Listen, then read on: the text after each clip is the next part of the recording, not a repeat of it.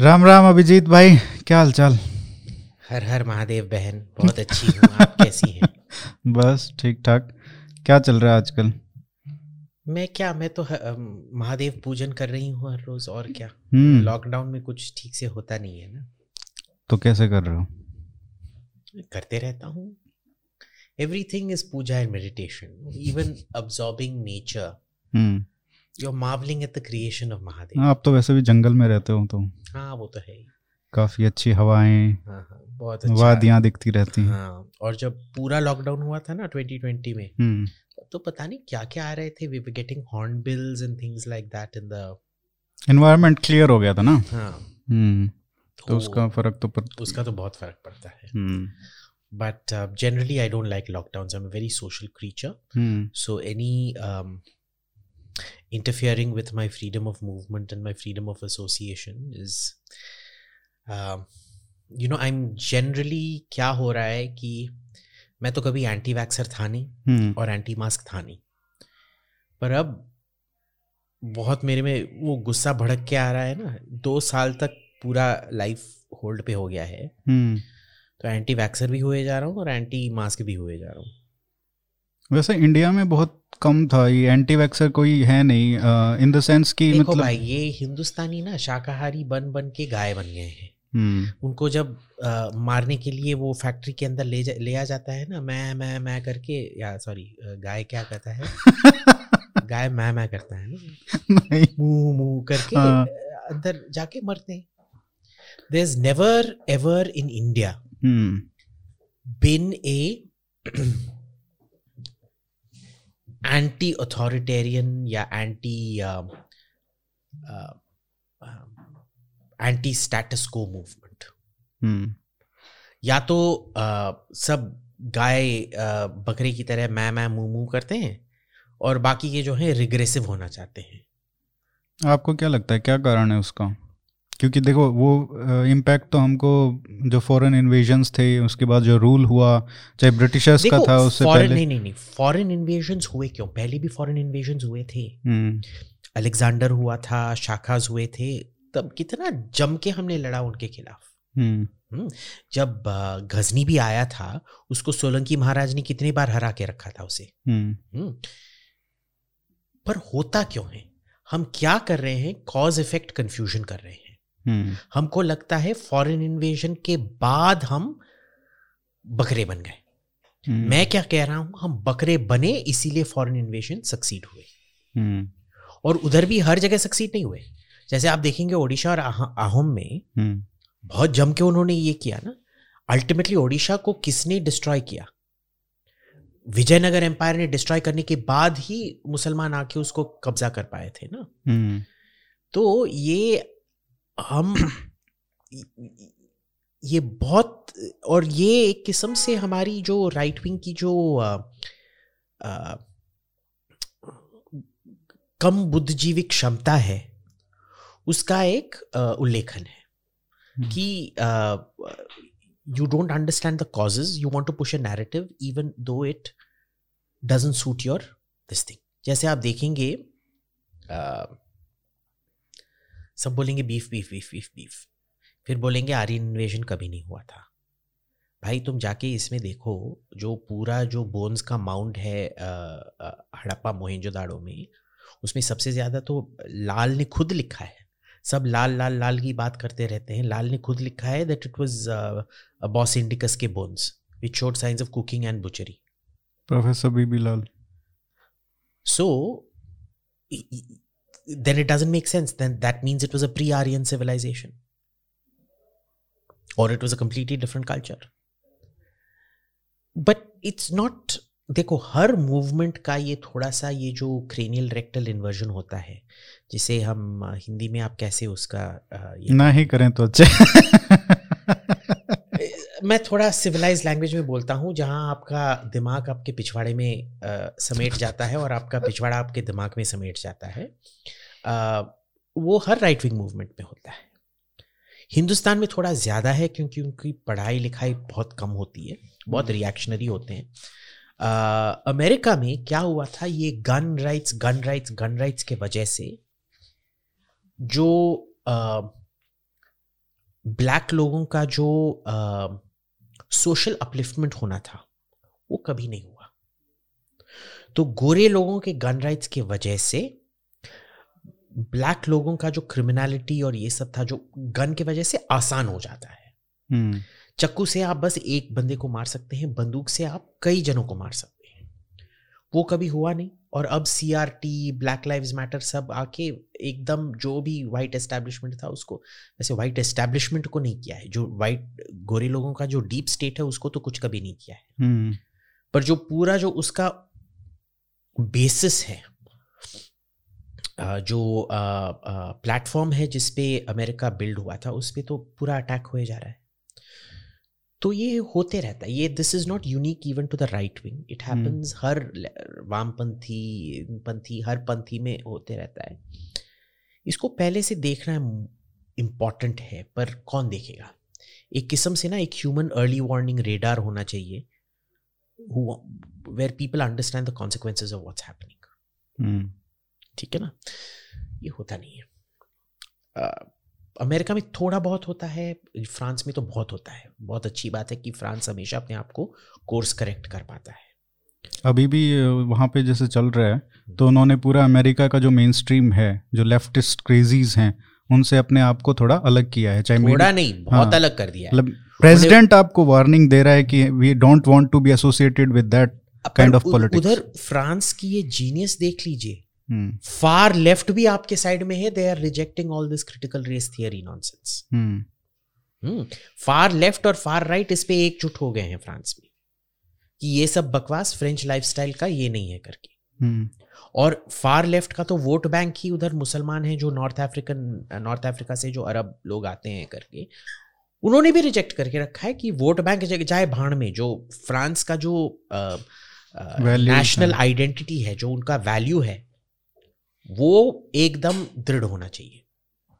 है ना? हम्म, तो इसमें हमको भी एक किस्म से पर इंट्रोस्पेक्शन हिंदुस्तान में क्या होता है ना हिंदूज में इतना हम बोलते रहते हैं वेदों में अंदर देखो अंदर देखो गीता में अंदर देखो इंट्रोस्पेक्ट इट्स ऑल अबाउट ओम पूर्ण मुद पूर्ण मिदा पूर्णा पूर्ण मुदश्यते all of that is about looking within yourself but introspection इस देश में कोई करता नहीं।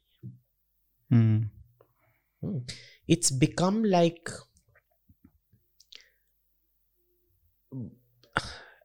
जो, इनका सेट पैटर्न है वही सच है उस सच के सिवाय और कुछ नहीं है। तो एक किस्म से जैसे आप देखेंगे जो Abrahamisation of the Indian mind हो गया है ना ये इतना ज़्यादा हो गया है कि लोग अब देख भी नहीं सकते हैं वो कितना एब्रामाइज्ड हो गए हैं। जैसे कि आप हर बंदे से जाके जो हिंदू है बोलोगे कि भाई हिंदुइज्म तो पॉलिथीस्ट है वो ज़ोर से छांटा मारेगा। हम तो मोनोथीस्ट हैं। क्यों? मोनोथीज्म कोई देर इज़ दिस बिलीफ कि मोनोथीज्म कोई सुपीरियर आइडिया है। हम्म। सुपीरियर आइडिया नहीं है। बट कौन बोल रहा है ऐसे? अरे बहुत लोग बोलते हैं। आप जाके ये सब देखिए। हम बहुत भगवानों को वर्शिप करते हैं। नहीं नहीं नहीं हम मानते हैं कि सब भगवान एक है। क्यों? हाँ वो तो नहीं क्यों भगवान एक है भाई? सब धर्म सब पंथ एक हैं नहीं है। हाँ no I reject that completely there lots of Hindu schools also that reject लेकिन वो तो गांधीयन वाले बोलते हैं ना जो पोलिटिसाइज्ड अरे अरे हिंदू मैं देख रहा हूँ ये सो कॉल्ड इंडिक विंग में भी ये बहुत लोग बोलते हैं कि हम मोनोथीस्ट हैं। क्या बात कर रहे हो यार। हाँ। अच्छा? हाँ हाँ। मोस्टली तो मैंने ऐसा ये नहीं ये सुना। आ, जैसे ही ये कोई आएगा इंडिया हैज़ 130 मिलियन गॉड्स कैसे तुमने लिखा हमारे बारे में? वी हैव 130 मिलियन गॉड हम सब मानते हैं कि भगवान एक ही है। क्यों मानते हो भगवान एक है? तो वो तो हिंदू धर्म में बहुत सारी मान्यताएँ हैं। कुछ लोग exactly, मानते होंगे। कुछ लोग हाँ, मानते होंगे कुछ लोग नहीं मानते। But so how can you say if somebody has an opinion that somebody has 138 million god तुम्हारा क्या हम्म, जाता है? हम्म, मैंने कभी हिंदुइज्म का स्पोक्समैन अपने आप को बुलाया है? नहीं। तो ये चुतिया कौन है? अपने आप को हिंदुइज्म का स्पोक्समैन बनाने किसको इनको ये दिया गया है किसी को भी हिंदुइज्म का स्पोक्समैन बनने के लिए? सभी हैं और कोई भी नहीं है। इसके दो कारण भी हो सकते हैं। एक तो ये कि जिससे आप लड़ रहे हो या जो आपका परसीव्ड एनिमी है हम्म, आ, वो अब्राहमिक्स हैं। हम्म, ठीक है। आ, वो एक कारण हो सकता है जिससे आप लड़ते हो उस जैसे आप बन जाते हो eventually if you have to win अगर उनके सक्सेसफुल हो रहे हैं मेथड्स हम्म। तो आप ऑफ़ कोर्स उनके मेथड्स को अप्लाई करना चाहोगे। Now that becomes a problem क्योंकि उनका फ्रेमवर्क आप अपने पोलिटिस्टिक रिलीजन पे लगा रहे हो तो वहाँ पे एक प्रॉब्लम है दूसरा ये है कि जो पोलिटिसाइजेशन हो रहा है अब पॉलिटिकल हिंदू को आपको बनाना है तो यू हैव टू यूनाइट तो यूनिटी का जो शोर मचता रहता है हम्म। तो उसके चक्कर में आप वहीं पे आप आ जाते हो कि यूनिफॉर्म सिविल कोड लाओ जो कि टोटली एंटी हिंदू आइडिया है। एकदम हाँ। ठीक है?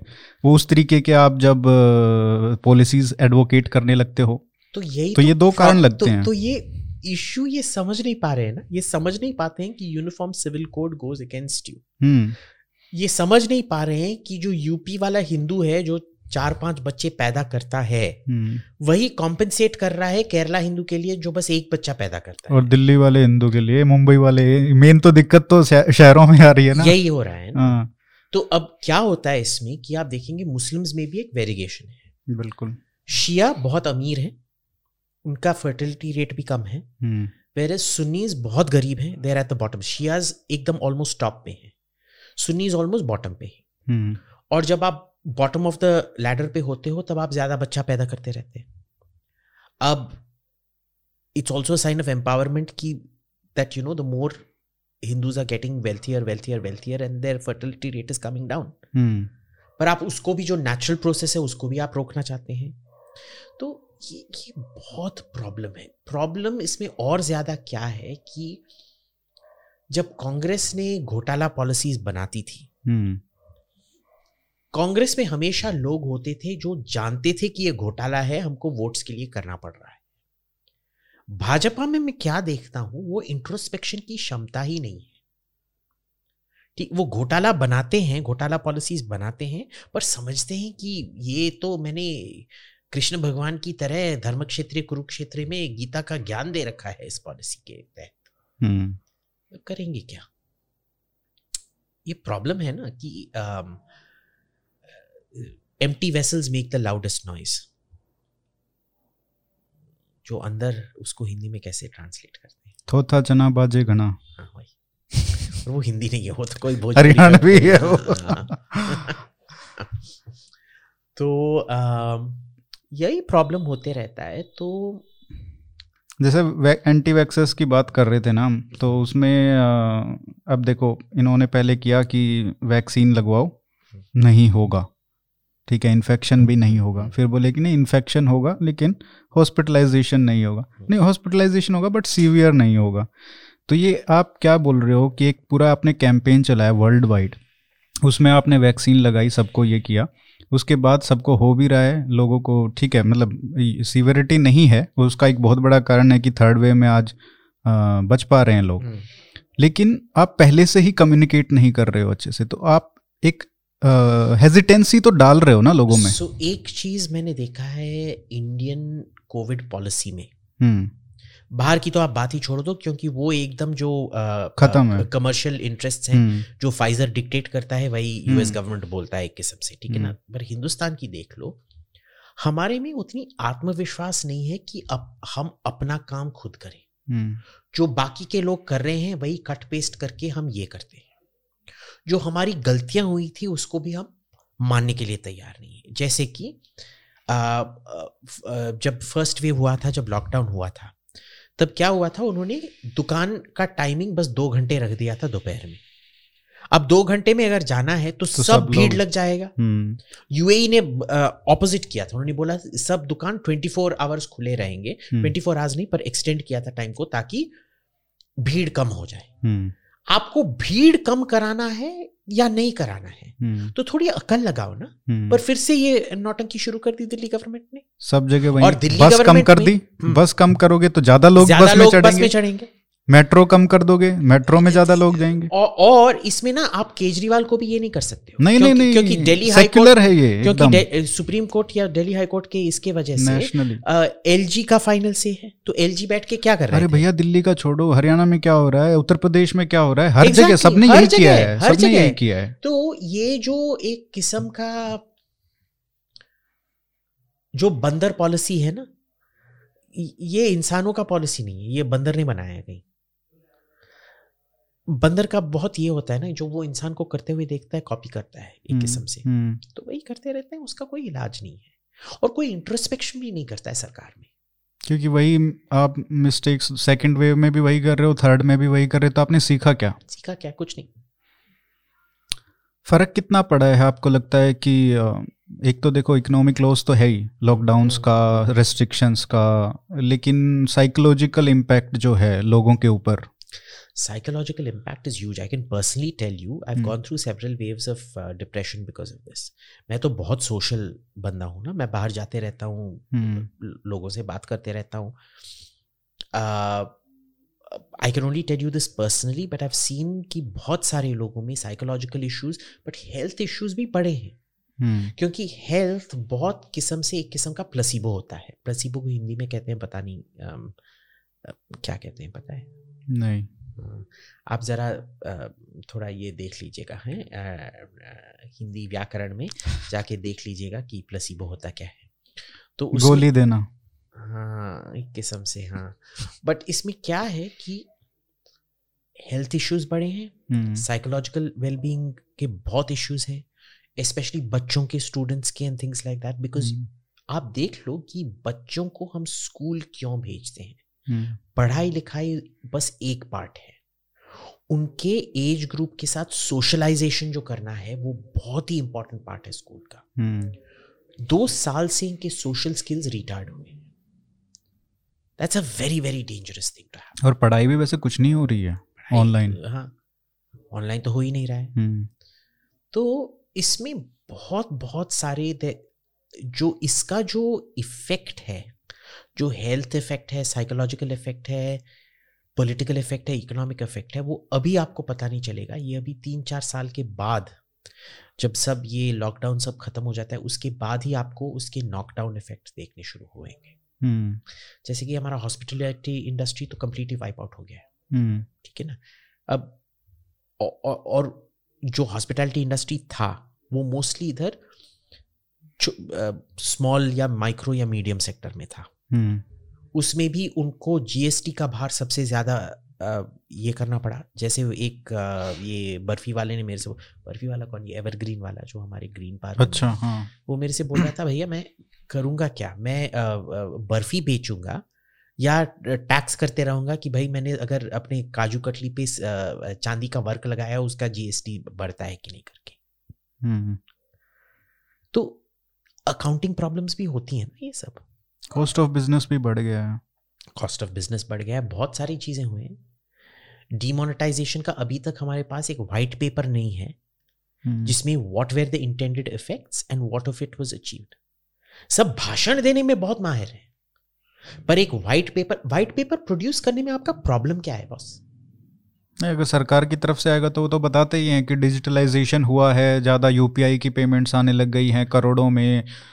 तो वो वो digitisation is one thing but. What were all your intended this thing and what were all the because there was a statement made कि टेररिज्म हमने खत्म कर दिया है। ठीक है। ये भी था। There were lots of claims Corruption खत्म हो गया। ब्लैक मनी हमने खत्म कर दिया हम्म। है करप्शन हमने खत्म कर दिया है बहुत सारी चीज़ें थे। उनका अकाउंटिंग तो दो। हम्म, आपका प्लान क्या था इसको मॉनिटर करने के लिए? उसका तो हिसाब किताब दो ना। हम्म, नहीं करेंगे।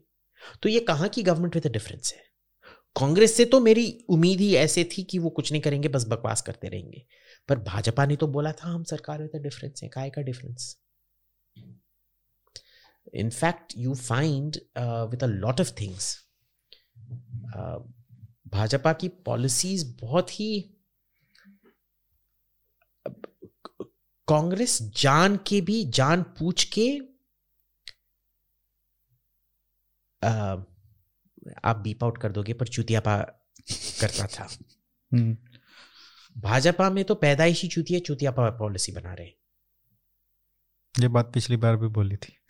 अब फैक्ट है। See, I was always taught when you do policy, आप सेकेंड ऑर्डर इफेक्ट्स और थर्ड ऑर्डर इफेक्ट्स का सोचो। पहले आप ये करेंगे उसके बाद ये होगा। ठीक है ना? आपने यानी कि आसान सा ये देता हूँ। अभिजीत ने एक गरम आयरन को लेके हरियाणवी के मुँह पे मारा। फ़र्स्ट ऑर्डर इफ़ेक्ट है कि हरियाणवी को बहुत दर्द हुआ फिर उसको चोट आई फिर उसको हॉस्पिटल ले जाना पड़ा। हम्म, ठीक है? सेकेंड ऑर्डर इफ़ेक्ट है दो तीन महीने के अंदर उसको प्लास्टिक सर्जरी करना पड़ा। दो हफ़्ते का सेकेंड ऑर्डर इफ़ेक्ट है कि अभिजीत को जेल ले जाया गया। ठीक है ना? थर्ड ऑर्डर इफ़ेक्ट है अभिजीत को दस साल की सजा मिली और आ, उसका सब बैंक अकाउंट से पैसा निकाल के हरवाणवी को कॉम्पनसेशन दिया गया। ये कहते हैं first order second order third order जब आप ये करते हैं उसके बाद क्या होता है? उसके बाद क्या होता है? और उसके बाद क्या होता है? हम हमेशा जब ये करते हैं उसके बाद ये क्या होता है सोचते हैं पर उसके बाद और उसके बाद क्या होता है? कभी भी। आप हर चीज़ में देख लीजिए ये भाजपा का प्रॉब्लम नहीं है ये एक्चुअली इंडिया वाइड प्रॉब्लम वही मैं कह रहा हूँ कि सभी सरकारों का मैंने पर देखा है। पर भाजपा का जो ये है वो थोड़ा ज़्यादा ही ओवर कॉन्फिडेंस है कि वो सही चीज़ कर रहे हैं। हम्म, बट यू नो वो इंग्लिश में कहावत है ना the path to hell is paved with good hmm, इनके इंटेंशन बहुत नेक है। पर जाना तो जहनुमी है। और जब मतलब ये भी है कि जैसे कांग्रेस के खिलाफ बोलते थे तो उतना मतलब सोशल मीडिया पे ही हमने देखा है। अ, उस तरीके का क्योंकि हमको फॉलो भी मोस्टली भाजपा के ही लोग करते हैं। तो बैकलैश जो आता है कांग्रेस का करो तो ठीक है कोई ज़्यादा ध्यान नहीं देता। और वो शायद लेफ़्ट लेफ़्ट वालों के साथ भी होता होगा जब वो लेफ़्ट वाले लेफ़्ट वालों का क्रिटिसिज्म करते होंगे तो उनको ज़्यादा बैकलैश मिलता होगा। क्योंकि ट्विटर जैसा प्लेटफॉर्म में आप एक बबल में रहते हो ना आप अपने ही लोग होगे तो आप अपनी क्रिटिसाइज करोगे तो आपको ज़्यादा सुनने को मिलेगा। बिल्कुल पर इसमें क्या है मैं बताता हूँ। क्रिटिसिज्म दो किस्म के होते हैं। हम्म, एक होता है इन्फॉर्म्ड पॉलिसी क्रिटिसिज्म और दूसरा होता है पॉलिटिकल क्रिटिसिज्म और पॉलिटिकल क्रिटिसिज्म में तो हिपोक्रेसी होना ही है ठीक है ना? हिपोक्रेसी को क्या कहते हैं हिंदी में? एक किस्म का पाखंड। पाखंड हाँ होता कपट है। कपट। कपट हाँ होता ही है। पर पॉलिसी ढोंग। ढोंग। पर पॉलिसी में ये होना ही नहीं चाहिए। हम्म, पर आप देखेंगे जो पॉलिसी क्रिटिसिज्म है हिंदुस्तान में आजकल पॉलिसी क्रिटिसिज्म होता ही नहीं है। पॉलिसी क्रिटिसिज्म को पॉलिटिकल क्रिटिसिज्म बनाया गया है। हम्म, जैसे कि आप देखोगे कौशिक बासु पता नहीं क्या बकवास करते रहता है दिन भर पर उसको फॉलो करने में मेरे को बहुत मज़ा आता है। हम्म, क्योंकि वो खुद अपने आप को उल्लू का पट्टा बनाता है उसमें देख कर ही मेरे को बहुत मज़ा आता है। बट जो क्रिटिसिज्म जो इन्फॉर्म्ड क्रिटिसिज्म होना चाहिए वो हो नहीं रहा है। लेकिन और इसलिए प्रॉब्लम क्या है कि भाजपा बोल सकता है कि जो भी उनके खिलाफ बोल रहा है हम्म, वो सब बकवास किए जा रहे हैं। And they not wrong credibility भी नहीं है ना तो जो क्रेडिबिलिटी भी नहीं। जो लोग क्रिटिसाइज करते रहते हैं वो उन मुद्दों पे भी करते हैं जहाँ पे सरकार अच्छा काम कर रही है। हाँ। तो इसीलिए उनकी कोई सुनता नहीं है। हाँ। और जो वो लोग हैं जो हर मतलब इन्फॉर्म्ड क्रिटिसिज्म करते हैं उनकी वैसे ही कोई फॉलोइंग नहीं है। हाँ। क्योंकि ऐसे जो अच्छे इश्यूज़ हैं जिन पे लिखते हैं उनको ना तो कोई पढ़ता है ना कोई देखता है। हाँ। तो सारा जो इसमें यही है ना सोशल मीडिया का जितना आप उछलोगे या जितना आप थिएट्रिक्स करोगे उतना ही आपको आगे तो, बढ़ेगा। तो इसमें आप देखोगे ये एक किस्म से हिंदुस्तानी ट्रेट है। हिंदुस्तान में अगर आपने कोई रेस्टोरेंट में जाके हम्म, आलू मेथी की सब्ज़ी ऑर्डर की या पनीर माखनी ऑर्डर की या गोभी मंचूरियन ऑर्डर किया। उसमें ना ही तो आपको गोभी का टेस्ट दिखाई देगा ना ही तो पनीर का टेस्ट दिखाई देगा ना ही तो आलू का टेस्ट दिखाई देगा। हम्म, उसमें जो मसाला डालता है ना उसी का टेस्ट आता है। तो सबको इधर मसाला चाहिए मसाला चाहिए तीखा चाहिए मिर्ची चाहिए जो एक्चुअल आलू मेथी है वो किसी को नहीं चाहिए। जो एक्चुअल पनीर है वो किसी को नहीं चाहिए। जो एक्चुअल गोभी है उसमें नहीं चाहिए। उसका मंचूरियन का जो सब अदरक लहसुन सोया सॉस बना के ये किया गया है ना वही चाहिए। ये सोशल मीडिया का तो पूरी दुनिया में यही दिक्कत हो चुका है। मतलब it's all about theatrics to a large extent पर सोशल मीडिया के बाहर क्यों ये हो रहा है? There should be some avenues right पर वो नहीं है। अगर आप अमेरिका में देखेंगे एक काफ़ी संतुलित राइट विंग है जो जैसे right wing and left wing जैसे आप देखेंगे ग्लेन ग्रीनवॉल्ड जो काफ़ी फार लेफ़्ट है। जो अभी ब्राज़ील में रहते हैं। ब्राज़ील में रहते हैं। हम्म, वो बहुत अच्छा क्रिटिसिज्म करते रहते हैं। वो केटलिन जॉनस्टन काफ़ी वो तो ऑस्ट्रेलियन है पर फिर भी क्रिटिसिज्म बहुत अच्छा देते रहती है वो। हम्म, राइट में देखेंगे तो ये अ, जो है जिसने वो फेक पेपर्स बनाए थे और सब पीयर रिव्यूड जर्नल्स का बुद्धू बनाया था। हम्म, yes. वो भी बहुत अच्छा काम करते रहता है। हिंदुस्तान में क्यों नहीं है? है ना। हाँ हमको देखता कौन है? हमारी बात सुनता कौन है? राइट विंग भी हमारे पे थूकती है लेफ़्ट विंग भी हमारे पे थूकती है। तो तभी तो वो हुआ ना? तभी तो इसका मतलब ये है कि आप थोड़ा ठीक काम कर रहे हो। हाँ आई एग्री आई एग्री तो इनके इनके वैलिडेशन से मेरे को कुछ चाहिए भी नहीं। हम्म। ठीक है ना? एक्चुअली अगर आप देखोगे इन जैसे उल्लू के पट्टों का अगर मेरे को वैलिडेशन मिल गया मैं बहुत अपमानित होके कोई नाले में कूद के डूब मरूँगा। लेकिन फिर दिक्कत ये है ना कि जब ऐसे लोग उनको सुनता नहीं है कोई तो दिक्कत ये होती है कि ना वो कभी पॉलिसी को इन्फ्लुएंस कर पाएँगे क्योंकि सरकार तो उनको भाव देगी नहीं। जिसका आप क्रिटिसिज्म कर रहे हो चाहे आप वैलिड क्रिटिसिज्म भी कर रहे हो तो आपसे दूरी बना के रखेंगे। ठीक है? तो फिर वही है ना या तो आप चमचों को साथ में रखो पर इस सरकार का तो पॉलिसी है कि चमचे के बाद चमचे ना। वो तो सबका ही है भाई किस हाँ, आ, कौन आ, सी आप मेरे को बताओ कौन है इतना फेनोमिनल एबिलिटी का जिन्होंने जिनको जिन्होंने इन्होंने रख रखा है कोई भी पॉलिसी डिपार्टमेंट में? पॉलिसी डिपार्टमेंट तो ऐसा नीति आयोग ही है हम्म। सेंटर का तो। उसमें लोग तो बहुत अच्छे हैं और अमिताभ कांत आपको अच्छे लगते नहीं मतलब नॉट अमिताभ कांत बट जैसे एग्रीकल्चर में है और आपके पहले विवेक देव रॉय थे वहाँ पे अभी हाँ। भी हैं शायद। तो PM economic advice PM economic advisory council में अ, अ, वो कौन है जो अभी इनको सेलेक्ट किया है? तो आप आपकी फ्रेंड है शायद वुमेन है ना प्रोफेसर और सारे मेरे बहुत सारे नहीं, जो professor friend prime minister economic advisory council में है शमिका रवि शमिका तो रवि निकाल दिया था उधर से। अच्छा अभी नहीं है। हाँ नहीं है। तो मतलब बहुत सारे लोग हैं हालाँकि उसमें जो तो- कुछ होता है तो- पीएम इकोनॉमिक एडवाइजरी काउंसिल में वो कभी भी पता नहीं कभी मिलते भी हैं या नहीं प्रधानमंत्री से? ठीक तो है। नीति आयोग जो भी रिपोर्ट देता है रिपोर्ट अच्छी आती है लेकिन उनपे इम्प्लीमेंट इम्प्लीमेंटेशन कौन करता है? हाँ, तो, तो लेकिन जैसे- बना के क्यों रखा? संजीव सान्याल हैं वो बहुत अच्छी हाँ। रिपोर्ट्स बनाते हैं आपके these are all the exceptions हाँ उनकी वैसे हुई हैं काफ़ी पॉलिसीज़ इम्प्लीमेंट हाँ but these are all the exceptions exceptions तो हैं। Exceptions that prove the rule. हम्म, क्योंकि अगर आप देखेंगे 90 परसेंट जो है घोचू हैं। हम्म अखंड घोचू। ठीक है ना? उनका क्या करेंगे आप? तो एचआर का भी प्रॉब्लम है ना? ह्यूमन रिसोर्स का प्रॉब्लम है at like national level state level हर जगह। इनका क्या है कि इनके बहुत सारी चीज़ें जो है ना वो हिस्टोरिकल मेमोरी से बायस्ड हो गई है। हम्म, उनको अभी भी लगता है कि वाजपेयी जी ने बहुत सारे लोगों को रखा था exactly. जो एकदम 100 परसेंट लॉयल नहीं थे इसके। हम्म, ठीक है? तो अभी क्या होता है कि एबिलिटी से ज़्यादा लॉयल्टी का ये। है हम्म, पर उस लॉयल्टी का भी कोई ये नहीं है। मेजर नहीं है।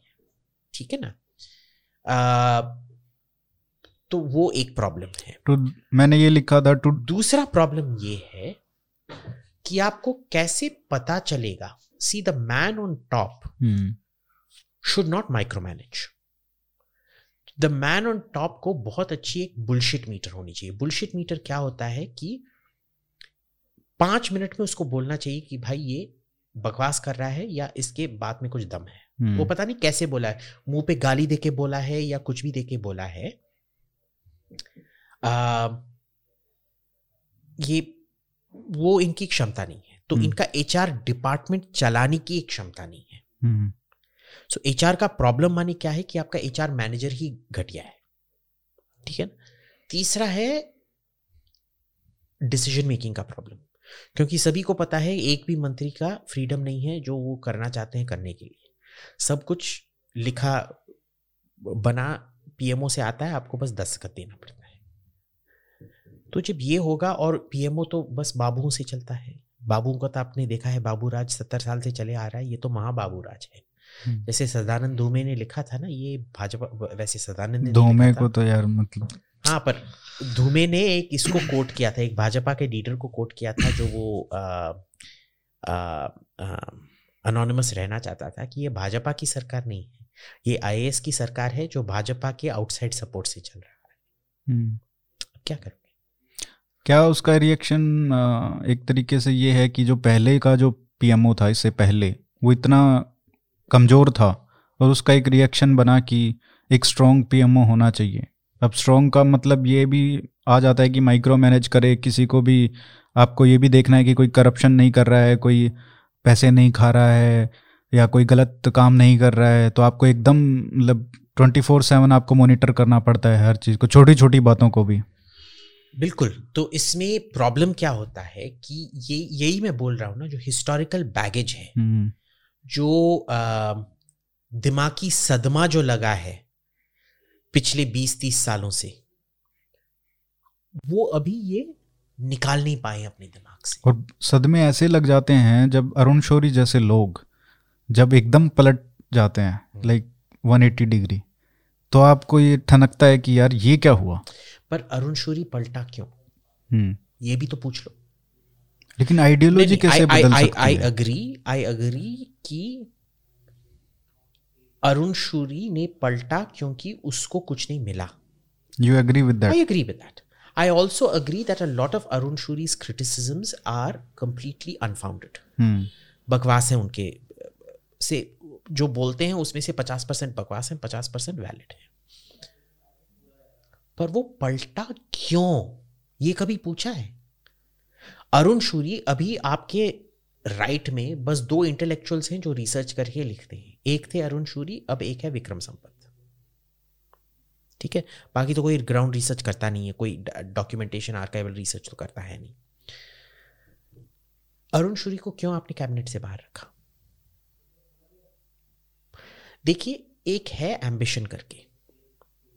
जो बहुत इंटेलिजेंट होते हैं उनके एम्बिशन भी होते हैं।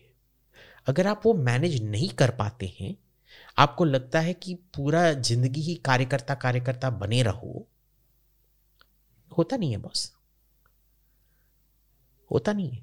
हम्म, मोदी क्या हमेशा कार्यकर्ता रहकर ही प्रधानमंत्री बने हैं क्या? उनका भी तो एम्बिशन था ना प्रधानमंत्री बनना है बनना है बनना है। कितना उन्होंने ये अपना ढिंडोरा पीटा था गुजरात के टाइम पे। पर उनका ये है मैं ढिंडोरा पीटूँगा और कोई नहीं पीट सकता। ऐसे चलता नहीं है। You have to let leaders blossom a one one leader party is not good for anybody एक लीडर पार्टी पृथ्वीराज चौहान की तरह है। जब एक मर जाता है फिर पूरा देश चला जाता है। या हेमू की तरह। ये ये आई डोंट नो ये हिंदूज में प्रॉब्लम क्या है।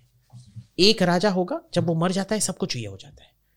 बैटल ऑफ़ तालीकोटा में जब राजा मर गया उसके बाद फुल कोलैप्स पृथ्वीराज चौहान मर गया फुल कोलैप्स हेमू मर गया फुल कोलैप्स हम्म, ये हिस्ट्री से भी सीखते नहीं है बॉस अब मोदी के सिवाय है कौन?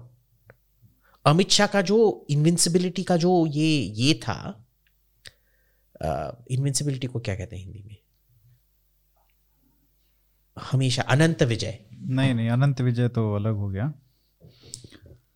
जो परास्त हो ही नहीं सकते जो पराजित जिनको कभी भी पराजित नहीं किया जा सकता। अजेता अपराजेता। अपराजयता उसका जो ये था वो भी चला गया है। दिल्ली राइट्स में उन्होंने कुछ नहीं किया था सीलमपुर राइट्स में कुछ नहीं किया था सीलमपुर जो दिल्ली राइट्स बना उसमें कुछ नहीं किया था। फिर जब फार्मर राइट्स हुए थे उस पर कुछ नहीं किया था। बैठ के पता नहीं क्या वो नीरो जब रोम जल रहा था ना वो बांसुरी बांसुरी नहीं इसको क्या कहते हैं? वोयलिन। हाँ सितार सितार सितार बजा बजा रहे थे। था। हम्म, सितार बजा रहे थे। तो काय का होम मिनिस्टर? ठीक है ना?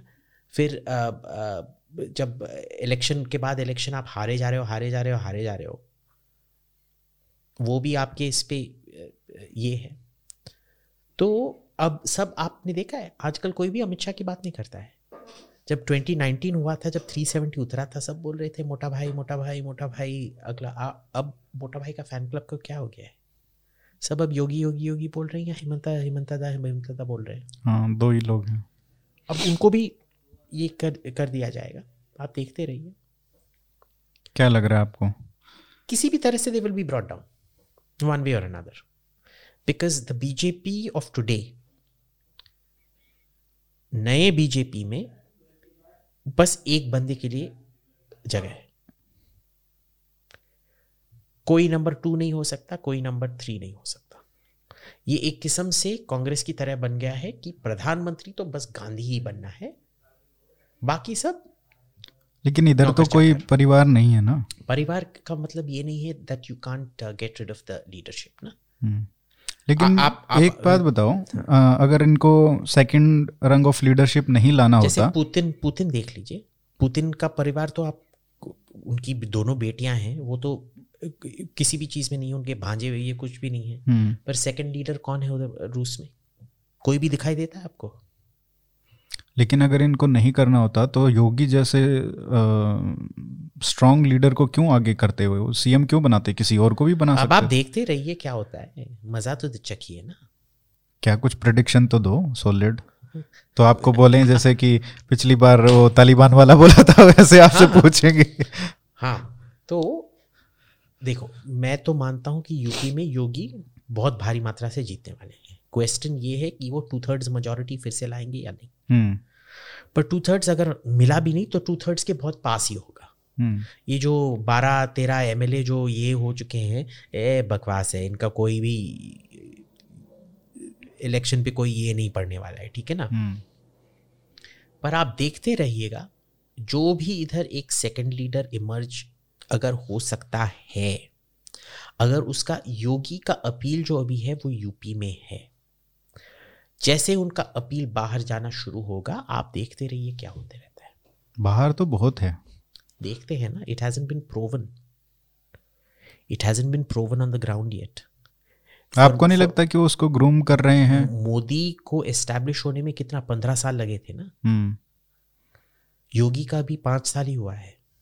आप देखते रहिए क्या होता है। आपको नहीं लगता कि वो योगी को ग्रूम कर रहे हैं नेक्स्ट प्राइम मिनिस्टर के लिए? नो तो कौन बनेगा prime minister. Nobody knows. This is the problem. It is your Prithviraj Chauhan, Hemu, uh, uh, Vijayanagar problem. Institutionalise भी नहीं किया है देखो मतलब एक पार्टी की बात अलग है लेकिन जैसे यूएस में क्या है कि प्रेसिडेंट मरेगा तो कौन बनेगा एग्जैक्टली Exactly. ठीक है there is a chain of command till 17 leaders ठीक है इंडिया में इंस्टीट्यूशनलाइज नहीं किया कि प्राइम मिनिस्टर होगा ये जाएगा तो कौन कभी भी नहीं। और कांग्रेस में अगर आप कांग्रेस लीडर्स के साथ प्राइवेट में बात करते हैं हम्म, कोई भी अगर कोई भी डेप्यूटी प्राइम मिनिस्टर बनना नहीं चाहता था क्योंकि अगर किसी को डिप्टी प्राइम मिनिस्टर बना दिया हम्म, तो सब फैक्शन उसी पे हमला करेंगे। हम्म, अब हमको बोला गया कि भाजपा ऐसा पार्टी नहीं है पर इधर भी वो इंस्टीट्यूशनलाइजेशन अभी आप इंस्टीट्यूशंस की बात कर रहे हैं सीडीएस कितना महीने के ऊपर हो गया है? अभी तक आपका सीडीएस का अनाउंसमेंट और ये न्यूक्लियर पावर है बॉस ये सब ऑटोमेटिक होना चाहिए। आपको ये भी होना नहीं चाहिए। आपको क्लियर सा एक लाइन होना चाहिए कि हम्म, कौन सक्सीड करेगा। ठीक है ना? वो वो कॉल पहले ही लेना चाहिए। जब आपने अब अगर आप एक चीफ को अपॉइंट कर रहे हो हम्म, उसका सक्सेसर भी उसी टाइम आपको पता होना चाहिए। उसके रिटायर होने के कम से कम एक साल पहले ही उसका सक्सेसर को पता रिटायर का तो मतलब ही नहीं है। वो तो आप जिस दिन बना रहे उस दिन आपको पता होना चाहिए कि नेक्स्ट कौन होगा लाइन में। वो चेन ऑफ़ कमांड बहुत इंपॉर्टेंट है। And not just military civilian में भी हम्म, ये होना बहुत ही आवश्यक है। ठीक है ना? अब I don't know what's happening but it is what it is ये तो इंस्टीट्यूशनल फेलियर हो गया ना। स्टेट का फेलियर पर पर आप देख लीजिए इंस्टीट्यूशनली भाजपा ने क्या बदला है? कुछ बदला है?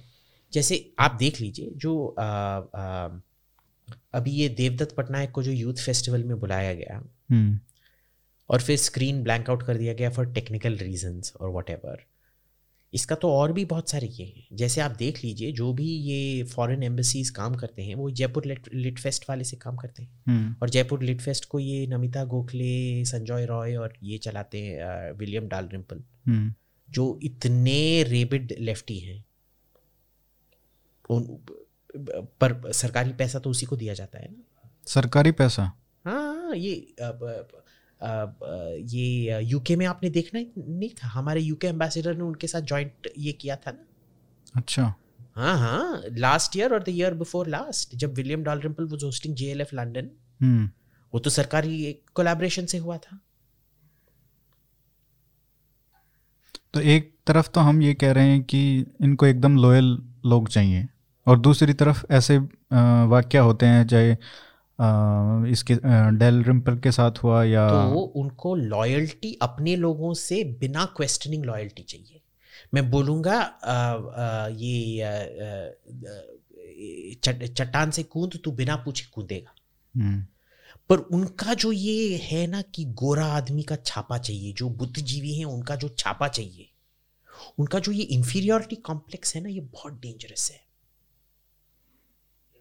इनको गोरे लोगों के छापे से इतना ये एक हाँ जैसे एक एक महीना जो भूखा है उसके सामने अच्छे से हल्दीराम के वैसे हल्दीराम के समोसे उतने अच्छे नहीं होते हैं। कोई दिल्ली में कोई अच्छे समोसे वाले का नाम बताओ हलवाई का? मेरे को समोसे बिल्कुल पसंद है। मेरे को तो बहुत अच्छे लगते हैं। तो रेडी वाले ठीक हैं भाई। ठीक है हल्दीराम। तो एक महीना जो रेगिस्तान में घूम रहा था बिना पानी के बिना खाने के उसके सामने एक हाँ, समोसे रख दो। ये लोग ऐसे हैं। और ये लोग बात करते हैं स्वाभिमान की। ये गोरे वाला भी नहीं है ना जो मेरे को तो लगता है कि या तो आप बिल्कुल ही लॉयल बनो। To those who are loyal more loyalty will be demanded but see loyalty does not equal ability वो तो है वो तो बिल्कुल है। लेकिन ये बीच वाला सिस्टम खत्म हो गया ना या तो आप बिल्कुल लॉयल हो जाओ या बिल्कुल आप उनके अपोजिशन में रोज गाली दो या उनकी रिस्पेक्ट होगी या जो आ, बिल्कुल लॉयल हैं उनकी होगी। अब मीडिया में ही देख लो जो मीडिया हाउसेस इनको क्रिटिसाइज करते हैं इंग्लिश मीडिया में आ, उनको वो फटाफट इंटरव्यू दे देते हैं ना। हम्म। और जो लोग हमेशा ठीक ठाक बात करते हैं उनको कहाँ मिलता है? हाँ। और उनको कभी मिलता भी है तो देखो ये तुमको दिया है। अभी तक स्वराज्य और ऑप इंडिया को प्रधान स्वराज्य को एक बार इंटरव्यू मिला था। ऑप इंडिया को एक बार भी नहीं मिला है। ठीक है? पर आप देखते रहो हर मंत्री हिंदुस्तान टाइम्स या टाइम्स ऑफ़ इंडिया या इंडियन एक्सप्रेस इंडियन एक्सप्रेस में जाते रहे। अरे प्रधानमंत्री खुद याद द हिंदू। द हिंदू में तो पहला मीटिंग जब भी इलेक्शन जीतते हैं 2014 में और 2019 में hmm. पहला मीटिंग हमेशा मालनी पार्थसारथी को जाता है hmm. ठीक है ना ट्वेंटी फोर्टीन में इलेक्शन जीतने के बाद याद है राजशेखर झा ने क्या क्या बोला था प्रधानमंत्री को अपने मंच पे ले आके हम्म। उनको पता नहीं क्या क्या सुनाया था याद है तो फिर ये जो ऑनलाइन जो सो कोल्ड आईटी सेल है या भाजपा के समर्थक हैं ये जब दे, देख पाए एक मिनट एक मिनट एक मिनट मेरे को पूछ बोलने तो दो ये जब हम या कोई भी थोड़ा बहुत क्रिटिसिज्म करता है बाकी आप नब्बे परसेंट सपोर्ट करते हो लेकिन दस परसेंट जब आप क्रिटिसाइज करते हो तो सबसे ज़्यादा चढ़ते भी यही हैं हाँ। और जबकि उन उन लोगों के खिलाफ जब मिलते हैं तो फिर कुछ नहीं पर देखिए जो पहले ये आईटी सेल नाम का जो है ना हम्म। ये इतना ये भी नहीं है जो इन लोगों ने बना के रखा है जो लेफ्टिस्ट ने बना के रखा है। ठीक है ना? ये दो कौड़ी के चुचुंदर हैं इधर उधर जो अपने आप को एक किस्म से हाइव मेंटालिटी के साथ लोगों को अटैक करते हैं एक किस्म से। There is no such but there is a targeted attack और एक बार नहीं बहुत बार होता है ये। हाँ आई मीन सो वही तो मैंने बोला था ना हाइव मेंटालिटी है इनका। hmm. पर ये लोग हैं कौन? तो यही वही होंगे ना जो काम कर रहे हैं या काम ही क्या है? बस ट्विटर ट्रेंड करवाना बस। पॉलिसी रेलेवेंस ज़ीरो हाँ हाँ वो तो बिल्कुल ही नहीं है। हाँ तो? पॉलिसी में क्या करेंगे? तो मैंडेट ही यही है ना। तो मैंडेट ही। यही है so you treat it like you would क्या? टर्माइट इन्फेस्टेशन और rodent infestation in your house that's it but यही लोग हैं ना जो मुख मुखबिर हैं एक तरीके से। कहाँ? मतलब पावर सर्कल्स में तो यही बात बात पहुंचाते हैं ना कि ये एंटी ही बोल रहा है ये बोल रहा है इसको इंटरव्यू मत दो ये मत करो। तो ये सब so, बहुत चलता है। so, हाँ तो that tells you a lot about how this government works इनका पूरा जो इनपुट है वो दो टके के छिचोने से आता है। बात यह है कि मतलब अगर आपको क्रिटिसिज्म करना है तो जम के करो। आप अगर एक अगर अंबानी ने हम्म। अगर अंबानी का पूरा कमर्शियल इंटेलिजेंस चपरासियों से आता है तो अंबानी तो अंबानी बन ही नहीं पाता था। हम्म। अब इनका सब जो सोशल इंटेलिजेंस जो है इन दो टके के छिचोरों से आता है। तो आप ही समझ लीजिए कहाँ पे है। Best of luck geopolitics पे थोड़ा बात करते हैं हाँ। क्योंकि पिछली बार आपने बोला था और बहुत लोग कमेंट करते रहते हैं आज भी आ, कि आपने बोला था कि तालिबान तो वापस नहीं आएगा हम्म, और आ गया। देखो एक महीने के अंदर अंदर गलत साबित हो गए लेकिन बहुत लोग भूल जाते हैं। अभिजीत ने ये भी बोला था कि एयरफोर्स जब तक यूएस सपोर्ट करेगा आ, तब तक नहीं आएँगे। और वो बात सच सच थी। अब उनको ये बात निकल के बाद में आई कि भैया तो उनकी तो पहले से ही सेटिंग थी। और सब कुछ प्री मेडिटेटेड था without firing a single bullet और जिस तरीके से इतनी अच्छे से अमेरिका वालों को जाने दिया तालिबान का कंट्रोल होने के बाद उससे तो पक्का पता चलता है कि भाई सब सेट था। तो इसमें प्रॉब्लम क्या था कि अमेरिकन और ता, आ, आ, तालिबान की भी सेटिंग थी पर सरकार और तालिबान की भी सेटिंग थी। बिल्कुल तीनों की। तीनों की सेटिंग थी। यही तो मेरे को हैरानी हो रही है। हम्म, क्योंकि जब हम सैटेलाइट इमेज देख रहे थे हम देख रहे थे कि भाई हेरट मैं हेरट गया हूँ। उसका अगर आप जोग्राफिक लोकेशन देखोगे उसको लेना इतना आसान नहीं है। हम्म, कैसे इतने फट फट फट फट करके गिर रहे हैं? हम्म, जब हमने देखा क्या हो रहा था ये सरकारी टैंक्स और आर्मर्ड पर्सनल कैरियर्स ना सब आगे जा रहे थे। हम्म, एक दो shots I mean you can't tell satellite imagery से दिखाई नहीं देता है कि कितने शॉट्स फायर हो रहे हैं। हम्म, पर बिना डैमेज किए बिना एंगेज किए हम्म, वो अपने टैंक्स को अबैंडन करके छोड़ के भाग जा रहे थे और उनको pickup trucks Toyota pickup trucks में ले जाके बॉर्डर में छोड़ दिया जाता था। देख रहे थे कि भाई ये लोग लड़ ही नहीं रहे। हम्म। जहाँ भी जा रहे हैं बिना लड़े चले जा रहे हैं। तो ये हाई लेवल का सेटिंग हुआ है। That was completely unpredictable is it my fault of course should should we have seen it of course we should have seen it but remember I also set बिना air support के हो नहीं सकता है। तो जब अमेरिका ने deal काट लिया इन लोगों को तो डील काटना ही था। हम्म। अब ये कैसे डील काटा किसी को पता नहीं अभी तक। ठीक है ना? So I will still maintain the Afghan forces did not collapse they didn't fight hmm, there's a big difference between that.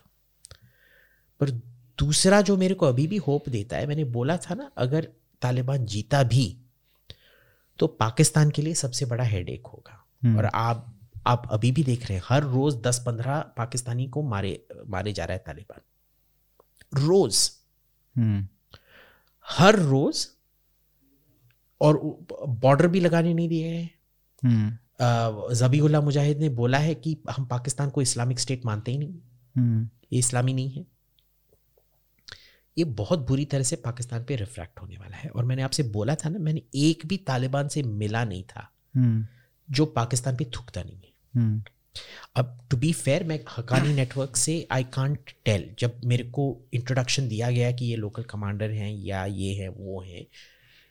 कभी भी हमको मैंने पूछा भी उनसे आप कहाँ के हैं? मुल्ला बरादर के आदमी हैं क्वेटा शूरा के हैं हकानी नेटवर्क के हैं लेकिन कि, कि सब क्या बकवास है ये हम मानते नहीं हैं ये। हम्म, तो मेरे को पता नहीं इनमें से कौन हक्कानी नेटवर्क था कौन नहीं था एट्सेट्रा एट्सेट्रा पर मेरे को तो अभी भी हैरानी हो रही है कि हकानी नेटवर्क का इतना, क्योंकि हकानी नेटवर्क ने तो क्वेटा शुरा सबको हरा के अपना ही कब्जा बना के रखा पार पे। फिर भी पाकिस्तान पे हमले हुए जा रहे और अनस हकानी जो भी बोले कि हम अपने बाबा गजनी को ये जो जिन्होंने सोमनाथ के मंदिर को जाके काफिर शिकस्त किया था उस पर हम बहुत कोटि कोटि पूजा पूजा नहीं क्या you understand what I mean ये करते समझ हैं। हाँ, उसने तहरीक तालिबान पाकिस्तान के साथ डील बना के रखा है कि भाई तेरे को जो करना है पाकिस्तान में तू कर बस ये मत दिखा कि हम दोनों मिले हुए हैं। हम्म, तो अब देख लो हक्कानी नेटवर्क की तरह जो हम मैं भी एकदम पाकिस्तानी एजेंट मानता था वो भी पाकिस्तान पे अब हमले कर रहे हैं। हमले कर रहे हैं। तो आगे क्या होगा? Civil war civil war boss but आपको लगता है कि पाकिस्तान की आर्मी इतनी कैपेबल है कि इनको वार्ड ऑफ़ कर देगी अटैक्स को? केपेबल है या नहीं है दे ब्रूटल है ना हम्म और उनको अपना गेम बहुत अच्छी तरह से खेलना जान जानते हैं कि अगर आप उन पे सैंक्शन लगाएँ वो बोलेंगे हम न्यूक्लियर पावर हैं। कौन है तू मेरे पे सैंक्शन लगाने वाला? हम्म, ठीक है ना? या वो ये करेंगे कि भाई देख अगर तुम ये सिविल वॉर में हमको सपोर्ट नहीं करोगी ये तो तालिबान एक दो न्यूक्लियर वेपन्स हमसे चोरी कर लेगी और हाँ। फिर। उसके बाद अगर वो शिकागो में या लॉस एंजलिस में विस्फोट हुआ फिर उसके बाद हमारे को ये मत करना। They know वो how डर to के- play that they know how to play that game ये हमेशा से ये गेम खेलते हैं। हम्म, कि या तो तुम हमको सपोर्ट करो हम्म, नहीं तो फिर हम क्लेम करेंगे कि हमारा ये एक दो वेपन्स एक्सीडेंटली ऑन पर्पस घूम गए ये वही मेंटेलिटी है ना सुसाइड बॉम्बर वाली।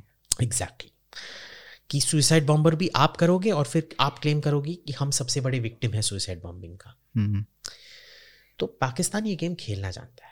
तो अब देख लीजिए इधर क्या होने वाला है। या तो पाकिस्तान में सिविल वॉर होगा या तो अफ़गानिस्तान में दूसरा सिविल वॉर होगा। अफ़गानिस्तान तो बेसिकली सीरिया की तरह इतनी बुरी तरह से सोसाइटी बर्बाद हो गई है ना। हम्म, वो सोसाइटल कोहीजन वापस लाना अब नामुमकिन के बराबर है।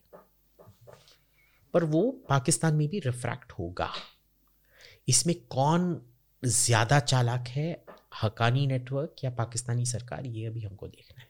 तो मतलब ट्रबल तो रहेगी। बहुत ज़्यादा ट्रबल रहेगी। हम्म, पाकि, पाकिस्तान और अफ़गानिस्तान में टेररिज्म कम नहीं होने वाला है बस ज़्यादा होने वाला है। उसका कुछ अ, कश्मीर पे असर पड़ेगा? मेरे को तो कश्मीर का डर था जब अगर ये सब ना होता। जितना ज़्यादा बम पाकिस्तान और अफ़गानिस्तान में विस्फोट होंगे हम्म, उतने कम बम कश्मीर में विस्फोट होंगे।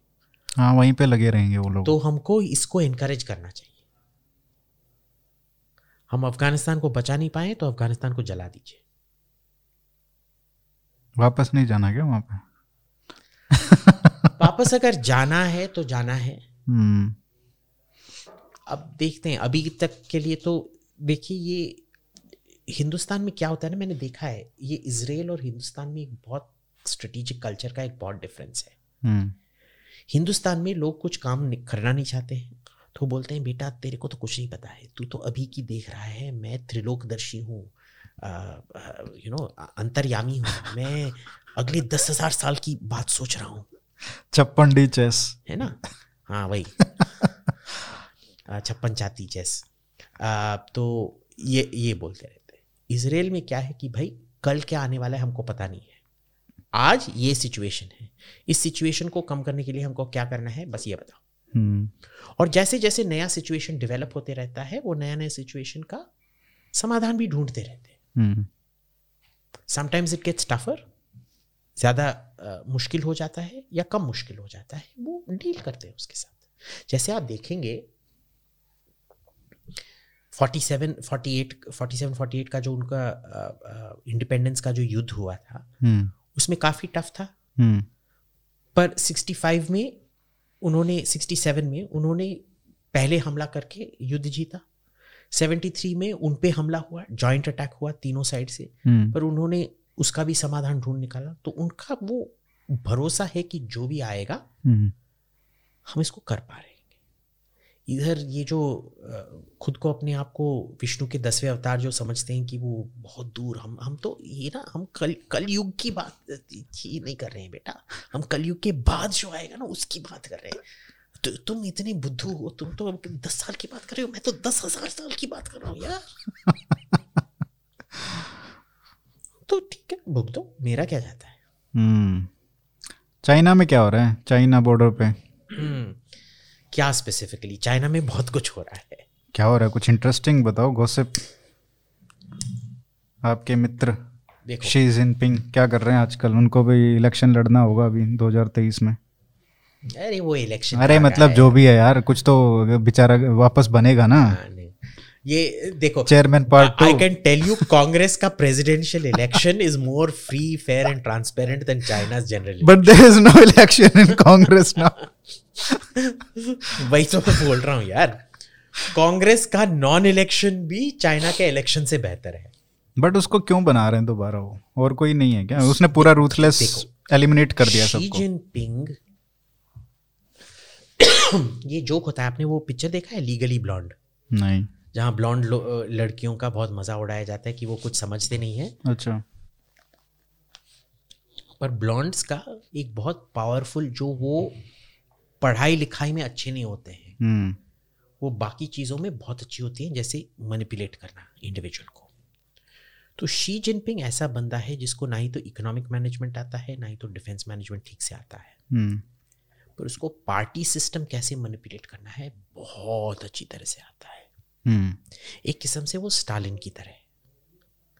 ठीक है स्टालिन को जो भी काम स्टालिन अगर आप देखेंगे लेनिन के इनर सर्कल में वो सबसे नीच था। हम्म। ट्रॉट्सकी की तरह जो इंटेलेक्चुअल जाइंट्स थे जो बुद्धिजीवी महान थे हम्म हम्म उनको बहुत प्रोमिनेंस दिया गया। और वो क्या करते थे कि जो भी काम उनको अच्छा ना लगे कि भाई देख मैं मेरे को पार्टी ऑफ़िस को ये पोछा फोछा नहीं लगाना है स्टालिन तो आके कर ले बे तो वो हाँ ठीक है मैं कर लूँगा। आस्ते आस्ते वो स्लोली स्लोली स्लोली जब झाड़ू पोछो वाला उनका उसने अपने साथ ले लिया। हम्म। फिर जो टॉयलेट करने वाले साफ़ करने वाले थे उनको अपने साथ ले लिया। हम्म। फिर जो गार्ड ड्यूटी करते थे उनको अपने साथ ले लिया। जब टाइम आया रामी तू कहाँ से पार्टी ऑफ़िस के अंदर आएगा? सभी को मार डाला उसने। ठीक है? शी जिनपिंग का यही एक चीज़ है। ऑर्गेनाइजेशनली वो बहुत इंटेलिजेंट है। हम्म। पॉलिसी भी बहुत स्टूपिड है। उसने चीन के आर्मी को क्योंकि चीन का आर्मी जो था वो हमेशा एक किस्म से उसके पावर के लिए एक थ्रेट था उसमें तबाही मचा रखी है हम्म। अंदर से कमांड स्ट्रक्चर पे। इकोनॉमी पे उसने तबाही मचा रखी है वो तो सभी को पता है।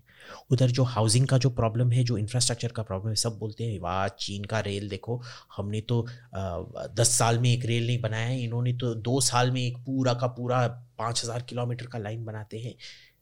ये only an Indian can talk like this that five thousand अरे किलोमीटर अमेरिका में भी बात करने लग गए हैं अरे वो तो आपको पता है ना ये हम्म। वोकरी शोकरी का क्या ये है। हम्म। तो it's a very important check and balance because China का जो अब जो हाई स्पीड ट्रेन नेटवर्क है वो almost one trillion dollar dollar default write off है। हम्म। ठीक है ना उसके रिटर्न्स नहीं आ रहे। अगर आप ट्रेन नेटवर्क फ्रांस में देखोगे हाई स्पीड ट्रेन टीजीवी जहाँ शुरू हुआ था या जापान में उनका डिस्पोजेबल इनकम देखो उनका साइज़ देखो तो उस साइज़ में जापान से अब, अ, कितना सौ गुना बड़ा है चाइना? हम्म। सौ से भी ज़्यादा गुना बड़ा है। हम्म। फ्रांस से कम से कम पचास सत्तर गुना बड़ा है ठीक है? एक छोटे कंट्री में जैसे हाई स्पीड ट्रेन चल सकता है वो बड़े कंट्री में ट्रेन नहीं चल सकता। जो हाई डिस्पोजेबल इनकम जिनके पास बहुत सारा पैसा है टिकट देने के लिए जो जापान और फ्रांस में है वो चाइना में नहीं है। वहाँ पे तो सारे इंडस्ट्रियल वर्कर्स को इधर से उधर ले जाने के लिए exactly, है वो। एग्जैक्टली exactly, जिस जिसके लिए हिंदुस्तान की तरह ट्रेन चाहिए थे हाई स्पीड ट्रेन नहीं चाहिए थे। हम्म। वैसे हिंदुस्तान ने बहुत इंटेलिजेंट एक कर रखा है कि जो हमारा बुलेट ट्रेन आ रहा है आई स्टिल हैव डाउट्स कि if we will be able to recoup the cost वो दो बहुत ही अमीर शहरों के बीच में किया गया है अहमदाबाद और मुंबई हम्म। जिनका बहुत हाई डिस्पोजेबल इनकम है ठीक है ना? और किसी को भी प्लेन में जाके दो घंटे पहले चेक इन करना ये करना वो करना मोस्टली बिज़नेस Exactly. क्लास के लिए। आ, वो सब नहीं है वो ट्रेन लेके आराम से जाना पसंद करेंगे या मुंबई से दिल्ली हम्म। ठीक है? This is intelligent spending China में आप बेसिकली चाइना में क्या कर रखा है? झुमरी तलैया से मेरठ तक ट्रेन लाइन लगा है। अब मेरठ में कितने बंदे बिज़नेस क्लास अफोर्ड कर सकते हैं मैं जानता नहीं हूँ। झुमरी तलैया में तो बिल्कुल तो मतलब बहुत सब्सिडाइज्ड होगा ना टिकट प्राइसेस वगैरह? So you wasting money what is the point और जिस तरीके से घर में भी अगर आप देखेंगे हम्म घर का जो ओनरशिप है वो तो एवरग्रैंड तो अब कोलैप्स हो गया। एवरग्रैंड या एवरग्रीन क्या था? जो उसमें फंसी थी तो हाँ। Last Evergreen. महीने जो कोलैप्स हुआ था। तो ये पूरा जो चाइनीज़ इंफ्रास्ट्रक्चर जिसपे हिंदुस्तानी देख के हो हो हो हो हो हो करते हैं वो सब कोलैप्स हो रहा है। और सबसे बड़ा जो पावर हाउस बन रहा था उनका टेक्नोलॉजी में उसमें आप देखो एडटेक को ख़त्म कर दिया एक झटके में। क्यों खत्म किया पता है आपको? क्योंकि मैन्युफैक्चरिंग में लोग आ नहीं रहे थे। उधर एक लाइफ फ्लैट मूवमेंट करके एक ये है हम्म, जि, जिन्होंने ये डिसीज़न ले लिया है कि मैं जहाँ यहाँ जोमेटो डिलीवरी बॉय की तरह अगर एक काम करूँ हम्म। बस एक दिन मेरे को काम करना पड़ता है उसके बाद पाँच दिन मेरे को काम नहीं करना पड़ेगा मैं बस लेट के अपने कमरे में रह सकता हूँ। उस एक दिन की कमाई से मेरा रेंट भी आ जाएगा मेरा खाना भी आ जाएगा। हम्म। जैसे एम एन रेगा ने किया था ना इधर एम एन रेगा जैसे इंट्रोड्यूस हुआ था एग्रीकल्चर लेबर तो एकदम एक एक हफ़्ते में खत्म हो गया था। हम्म, अभी तक रिकवर नहीं अब है। अभी तक रिकवर नहीं हुआ हम्म। है। वो इस एक किस्म से चीन ने ये जो सर्विसेज़ इंडस्ट्री के बेसिस पे जो ग्रोथ हुआ था उसको खत्म करने की कोशिश कर रहा है। तो वो बोल रहा है कि हम तेरे को सर्विसेज़ से पैसा नहीं लेने देंगे हम्म। ताकि तू जाके फैक्ट्री में काम कर। हिंदुस्तान में क्या होता है कि इधर लोग जाके रास्ते पे बैठते हैं भैया मेरे काम नहीं है मेरे को फैक्ट्री में काम दे दो। हम्म, उधर फैक्ट्री ओनर्स आके रास्ते पे बैठते हैं मेरा भाई मेरा फैक्ट्री है कोई काम करने का नहीं है आके मेरे प्लीज़ काम करो। तो एक वो जो ट्रांजिशन होना चाहिए मिडिल इनकम कंट्री से रिच कंट्री में कि भाई जिन जो अब हर कोई एक लेवल पे तो नहीं रहेगा ना अब जब जिसके पास पैसा आएगा वो मतलब गधा मजदूरी क्यों करेगा? वो सर्विसेज़ इकोनॉमी की तरफ़ जाना ही है। तो वो उसको रोक रहा है ताकि मैन्युफैक्चरिंग बेस बना रहे। Exactly that is not going to work not going to work. So the, in a sense they are killing off their own economic growth. Hmm आपको लगता है कंट्रोल का भी एक बहुत कंट्रोल का है। क्योंकि टेक में बहुत ये पोटेंशियल है टेक कि में ये क्या है आप देखेंगे कि एक मैन्युफैक्चरिंग इंडस्ट्रियल एज में भी हम्म, पहले कोल एज आया था। फिर पेट्रोल डीजल एज आया था। हम्म, फिर manufacturing I mean manufacturing as बहुत से चला आ रहा है पर फिर प्योर मैन्युफैक्चरिंग एज आया था उसके बाद इंफॉर्मेशन एज आया था। हम्म, मैन्युफैक्चरिंग एज तक बहुत एक सेंट्रलाइज्ड पावरफुल स्टेट की ज़रूरत थी। हम्म, क्योंकि जब आप एक एग्रीकल्चरल इकोनॉमी से इंडस्ट्रियल इकोनॉमी बन रहे हो उसका जो सोशल चर्न होता है वो बहुत ज़्यादा होता है। हम्म, क्योंकि एक एग्रीकल्चरल बंदे को अपना लैंड ही इंपॉर्टेंट है। है ना? हम्म, अ, मेरी धरती मेरे देश की धरती मेरी धरती ये सब जो ये है। हम्म, पर इंडस्ट्री में जब वो जाता है उसको पैसा ज़्यादा मिलता होगा और अश्योर्ड मिलता है। इधर आपको पता नहीं है कि अगले साल बारिश होगा या नहीं होगा मैं बर्बाद होऊँगा या नहीं होऊँगा करके हम्म। मेरे को उधार लेना पड़ेगा या पर जब इंडस्ट्री में जाते हो आपको अगला पैसा कब मिलने वाला है पता है? पर आपके पास लैंड नहीं है। आप किसी को किराया देके मकान ले रहे हो सिटी में। आपका जो अपना धरती जो था अपनापन का जो फीलिंग था वो नहीं होता है। That is actually psychologically it's a huge step और उसके जो सराउंडिंग जो भी है ना जो पैसा का जो इकोनॉमी आ जाता है सर्विसेज़ का जो इकोनॉमी आ जाता है वो बहुत ही डिसरप्टिव प्रोसेस है। इसीलिए आप देखेंगे इंडस्ट्रियलाइजेशन के टाइम पर ही यूरोप में इतने सारे रेवोल्यूशंस हुए थे। हम्म, इंडस्ट्रियलाइजेशन के वजह से ही अमेरिकन सिविल वॉर हुआ था। अमेरिकन सिविल वॉर स्लेवरी के बारे में नहीं था। अमेरिकन सिविल वॉर इस वजह से हुआ था क्योंकि नॉर्थ को पेड लेबर चाहिए था क्योंकि पेड लेबर क्वालिटी कंट्रोल जो है वो लेबर का फ़ंक्शन है। हम्म, अगर लेबर अच्छा नहीं है अगर लेबर खुश नहीं है आपका क्वालिटी अच्छा नहीं होगा। हर इसमें कोई ना कोई फॉल्ट निकलेगा। इसीलिए जो इंडस्ट्री समझते हैं वो जानते हैं कि क्वालिटी कंट्रोल लेबर का फ़ंक्शन है। तो नॉर्दर्न यूएसए एकदम इंडस्ट्रियलाइज हो गया था। उनको लेबर की ज़रूरत थी स्लेवरी उसको निकाल रहा था एक किस्म से। जो सरप्लस वर्कफोर्स थी वो आ नहीं पा रहा था। हम्म, इसीलिए नहीं तो पहले भी स्लेवरी किसको अच्छा लगता है भाई? पर स्लेवरी की ज़रूरत थी ना अमेरिकन साउथ में क्योंकि वो एग्रीकल्चरल थे। हम्म, तो ये इसी वजह से वो हुआ था। जो अगर आप अ, 1848 को जो सब रेवोल्यूशंस हुए थे जर्मनी में ऑस्ट्रिया में यूरोप में पूरा 1848 was known as the year of revolutions hmm, वो क्यों हुआ था? वो इंडस्ट्रियल ट्रांजिशन की वजह से हुआ था। फ्रेंच रेवोल्यूशन क्यों हुआ था? क्योंकि that was when the industrialisation was beginning France and Britain started their industrialisation 1600 से कोयला का इंडस्ट्रियलाइजेशन शुरू हो गया था। ब्रिटेन में। हम्म, 1700s में अगर आप देखेंगे जब 1700s में जब फ्रेंच और English East India company Hindustan में लड़ रहे थे लोगों को अभी तक ये कोई देखता नहीं है। बॉस 1770 के तकरीबन जब Anglo Maratha war Anglo Sikh war ये सब होने एंग्लो सिख वॉर के पहले पर एंग्लो मराठा वॉर के समय मराठों के पास जो तोप थे और जो बंदूक थे हम्म। वो सब हैंड मैन्युफैक्चर्ड किसी के पास होगा किसी के पास नहीं होगा स्टैंडर्डाइजेशन नहीं होगा। उसी time British East India company के पास एक मिलियन दस लाख स्टैंडर्डाइज्ड मैन्युफैक्चर्ड बंदूक थी। हम्म। आप ऐसे इंडस्ट्रियल पार्क के साथ कैसे लड़ोगे यार? किस हद तक लड़ोगे आप? तो एक तरीके से वही हो रहा है चाइना में। अगर मान लो कि अगर भारत का एग्ज़ाम्पल लें तो चलो भारत में तो इंडस्ट्रियलाइजेशन आया ही नहीं मैन्युफैक्चरिंग आई नहीं। लेकिन अगर अपॉर्चुनिटीज़ आती और भारत की सरकार ये कह देती कि नहीं नहीं सर ये सिर्फ़ एग्रीकल्चर में रहो वहाँ पे ज़्यादा जॉब्स हैं और वो फोर्स्ड वहाँ पे ट्रांजिशन नहीं करने देते। देखो एग्रीकल्चर। एग्रीकल्चर में भी आप कई सारी चीज़ कर सकते थे। हम्म। जैसे कि आप बोलो कि भाई तुम see I am not a favour of collective agriculture जो सोवियत यूनियन में हुआ था एंड थिंग्स लाइक दैट पर आप क्या बोलो कि भाई आप अपना लैंड एक कंपनी को रेंट में दो। हम्म आपको जो महीने का मिलना चाहिए वो आपको मिल जाएगा। लैंड अगर आपको नहीं चाहिए तो ठीक है इधर लिए लैंड नहीं मिलेगा पर इसी फर्टिलिटी का लैंड आपको कहीं और मिलेगा।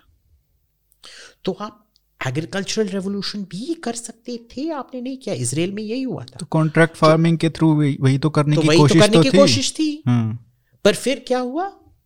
क्या भाषण दिया? मैंने फार्मर्स के लिए किया और मैंने देश के लिए वापस ले लिया। देश के लिए भाड़ा किया। खुद अपने निजी इलेक्ट्रल गेन के लिए वापस लिया। देश के लिए ठहंगा ठीक है ना? चलो ये तो उनको क्रेडिट देना पड़ेगा कि उन्होंने ही रिफॉर्म्स इंट्रोड्यूस किया और फिर डर के वापस ले लिया। हम्म। और वहाँ तो उल्टा हो रहा है चाइना में तो। चाइना में तो उल्टा होते रहता है हम्म। ठीक है क्योंकि उधर तो इलेक्शन का कोई कॉन्सेप्ट ही नहीं है उधर। तो चीन में आप देख रहे हैं कि China is destroying it hmm. चीन खुद को बर्बाद कर रहा है क्योंकि जो सोशियोलॉजिकल जो आप आप ही देख लीजिए ना जो भी कंट्रीज़ जो एशियन जो एशियन टाइगर्स कहते हैं South Korea Japan Taiwan South East Asia South East Asia में जो भी कंट्रीज़ हैं वो पहले डिक्टेटरशिप्स थे। हम्म। और जैसे ही इंफॉर्मेशन एज शुरू हुआ एटीज में जापान का तो दूसरा ये है क्योंकि वर्ल्ड वॉर की वजह से उनको फोर्स डेमोक्रेसी बनाया गया। हम्म। पर आप देखेंगे साउथ कोरिया ताइवान जो अभी भी फ़र्स्ट वर्ल्ड कंट्रीज़ कहलाए जा सकते हैं। मलेशिया अभी भी फ़र्स्ट वर्ल्ड नहीं कहलाया जा सकता। हम्म। Singapore Singapore slightly different but Taiwan ये ग्रीस स्पेन पोर्चुगल हम्म। ये सब डिक्टेटरशिप्स थे। जैसे इंफॉर्मेशन एज एटीज़ में शुरू हुआ ये खुद ब खुद डेमोक्रेटाइज हो गए। क्यों?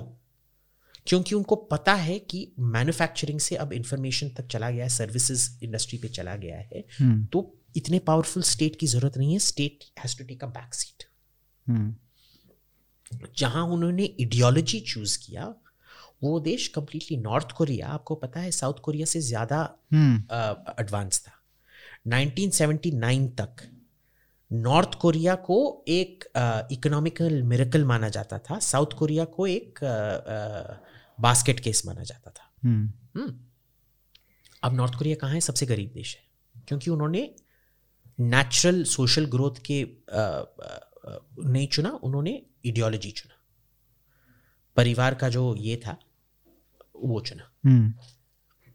सिंगापुर स्लाइटली डिफरेंट है। सिंगापुर सिटी स्टेट है ना सिटी स्टेट में ये ये करना काफ़ी ज़्यादा बड़ी है। दिक्कत नहीं है उसमें। तो उधर उधर भी आप देखेंगे जो ली क्वान यू जो अभी प्राइम मिनिस्टर के नीचे जो क्रिटिसिज्म हो सकता है सरकार का हम्म। वो ली क्वान यू के टाइम पे कभी नहीं हो सकता था। हम्म। तो अभी भी सिंगापुर में आप देखेंगे 90s के बाद काफ़ी ज़्यादा और फ्रीडम हो गया है 90s के पहले जो था। तो ये चाइना में हो नहीं रहा है और अमेरिका तो अपने आप को अगले तरीके से डिस्ट्रॉय कर रहा है। वो तो उनकी तो अलग ही कहानी है भाई। तो ये आप देखेंगे ये ना एक किस्म से जो सिक्स हंड्रेड्स में हुआ था ना वो उस समय बस दो बहुत बड़े साम्राज्य थे। हम्म। ईरान की साम्राज्य और रोम की साम्राज्य। हम्म। और आखिर में क्या हुआ कि जो अरब्स जो मोहम्मद के नीचे जो अरब्स उठे उन्होंने पर्शिया को भी खत्म कर दिया बिजान्टियम को भी खत्म कर दिया। बिजान्टियम को Roman eastern Roman empire Byzantium जो कहते हैं उसको भी खत्म कर दिया। तो अभी कौन तो मोहम्मद अभी उठ रहा हाँ भाई तो? अभी हाँ यही यही मेरे को पता लगाना है अभी कौन मोहम्मद उठ रहा है? क्योंकि चीन आज का ईरान है अमेरिका आज का रोम है। इसमें मोहम्मद और अरब्स कौन है? ये कौन है? ये देखना बहुत इट्स नामुमकिन I mean we can't predict these things but India the third power भाई ये तू मेरे से दे ले। ये शायद मैं तालिबान ता, मेरे तालिबान प्रोडिक्शन की तरह गलत होने की तो चांस ही नहीं है। तब तक तो शायद बचेंगे ही हिंदुस्तान नहीं हिंदुस्तान ना ही तो मेरे ज़िंदगी में ना ही तो तेरे ज़िंदगी लाइफ टाइम में ना ही तो हमारे कोई भी दर्शक के लाइफ टाइम में विश्व गुरु बनने वाला है। अब ये भी बता दो कि बन गया तो अब- अब- विश्व गुरु तो क्या है यार? उसका कोई डेफिनेशन नहीं है बट। वर्ल्ड पावर फ़र्स्ट पाद पावर हो सकता है। बहुत अच्छा पाद मारते हैं हम लोग।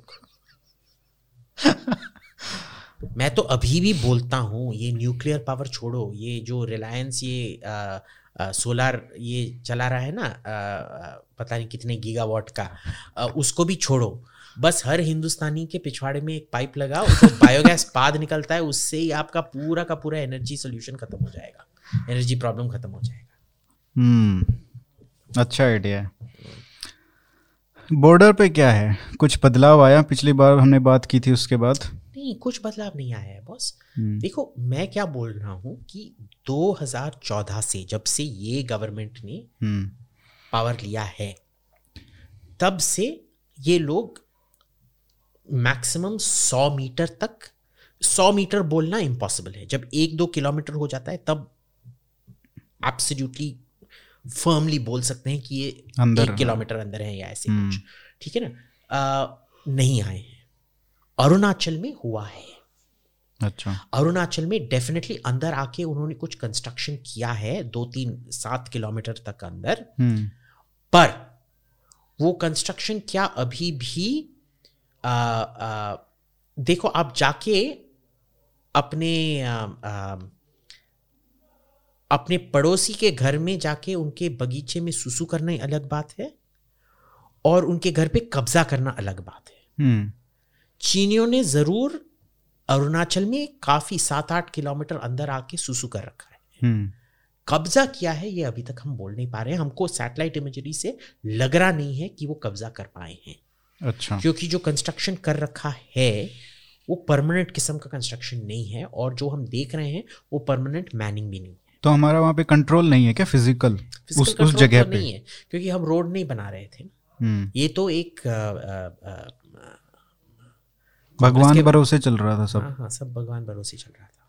हम्म, तो ये बोलना बहुत मुश्किल है अभी कि अरुणाचल क्योंकि अरुणाचल में देखिए लद्दाख में ना एक रेगिस्तान की तरह ठंडे रेगिस्तान। हम्म, अरुणाचल में क्या प्रॉब्लम है कि इतना सारा पेड़ फेड़ है ना पेड़ के नीचे क्या हो रहा है देखना बहुत मुश्किल है। हम्म, पर अरुणाचल के एमपीज तो बोले जा रहे हैं कि कब्जा हुआ है और भाजपा के एमपीज कांग्रेस के एमपीज नहीं। भाजपा के एमपीज बोल रहे हैं कि कब्जा हुआ है। हम्म। और फिर उन पे दबाव डाल के फिर स्टेटमेंट रिट्रैक्ट करने को बोला जा रहा है पार्लियामेंट कौन सा एमपी ने बोला है? अरे वो तापिर गाँव। अच्छा। He then had to withdraw his statement हमको हमने फिर बोला था हम्म, कि भाई तुमको चाहिए तो हम आपको ये ड्रोन सब दो। हम एक माउंटेनियरिंग टीम हम मैंने तो माउंटेनियरिंग फेडरेशन से भी बात करके एक टीम बना के रखा था। सर्वे करवाना है तो कराते नहीं नहीं नहीं हमको सर्वे नहीं चाहिए। डर क्यों रहे हो?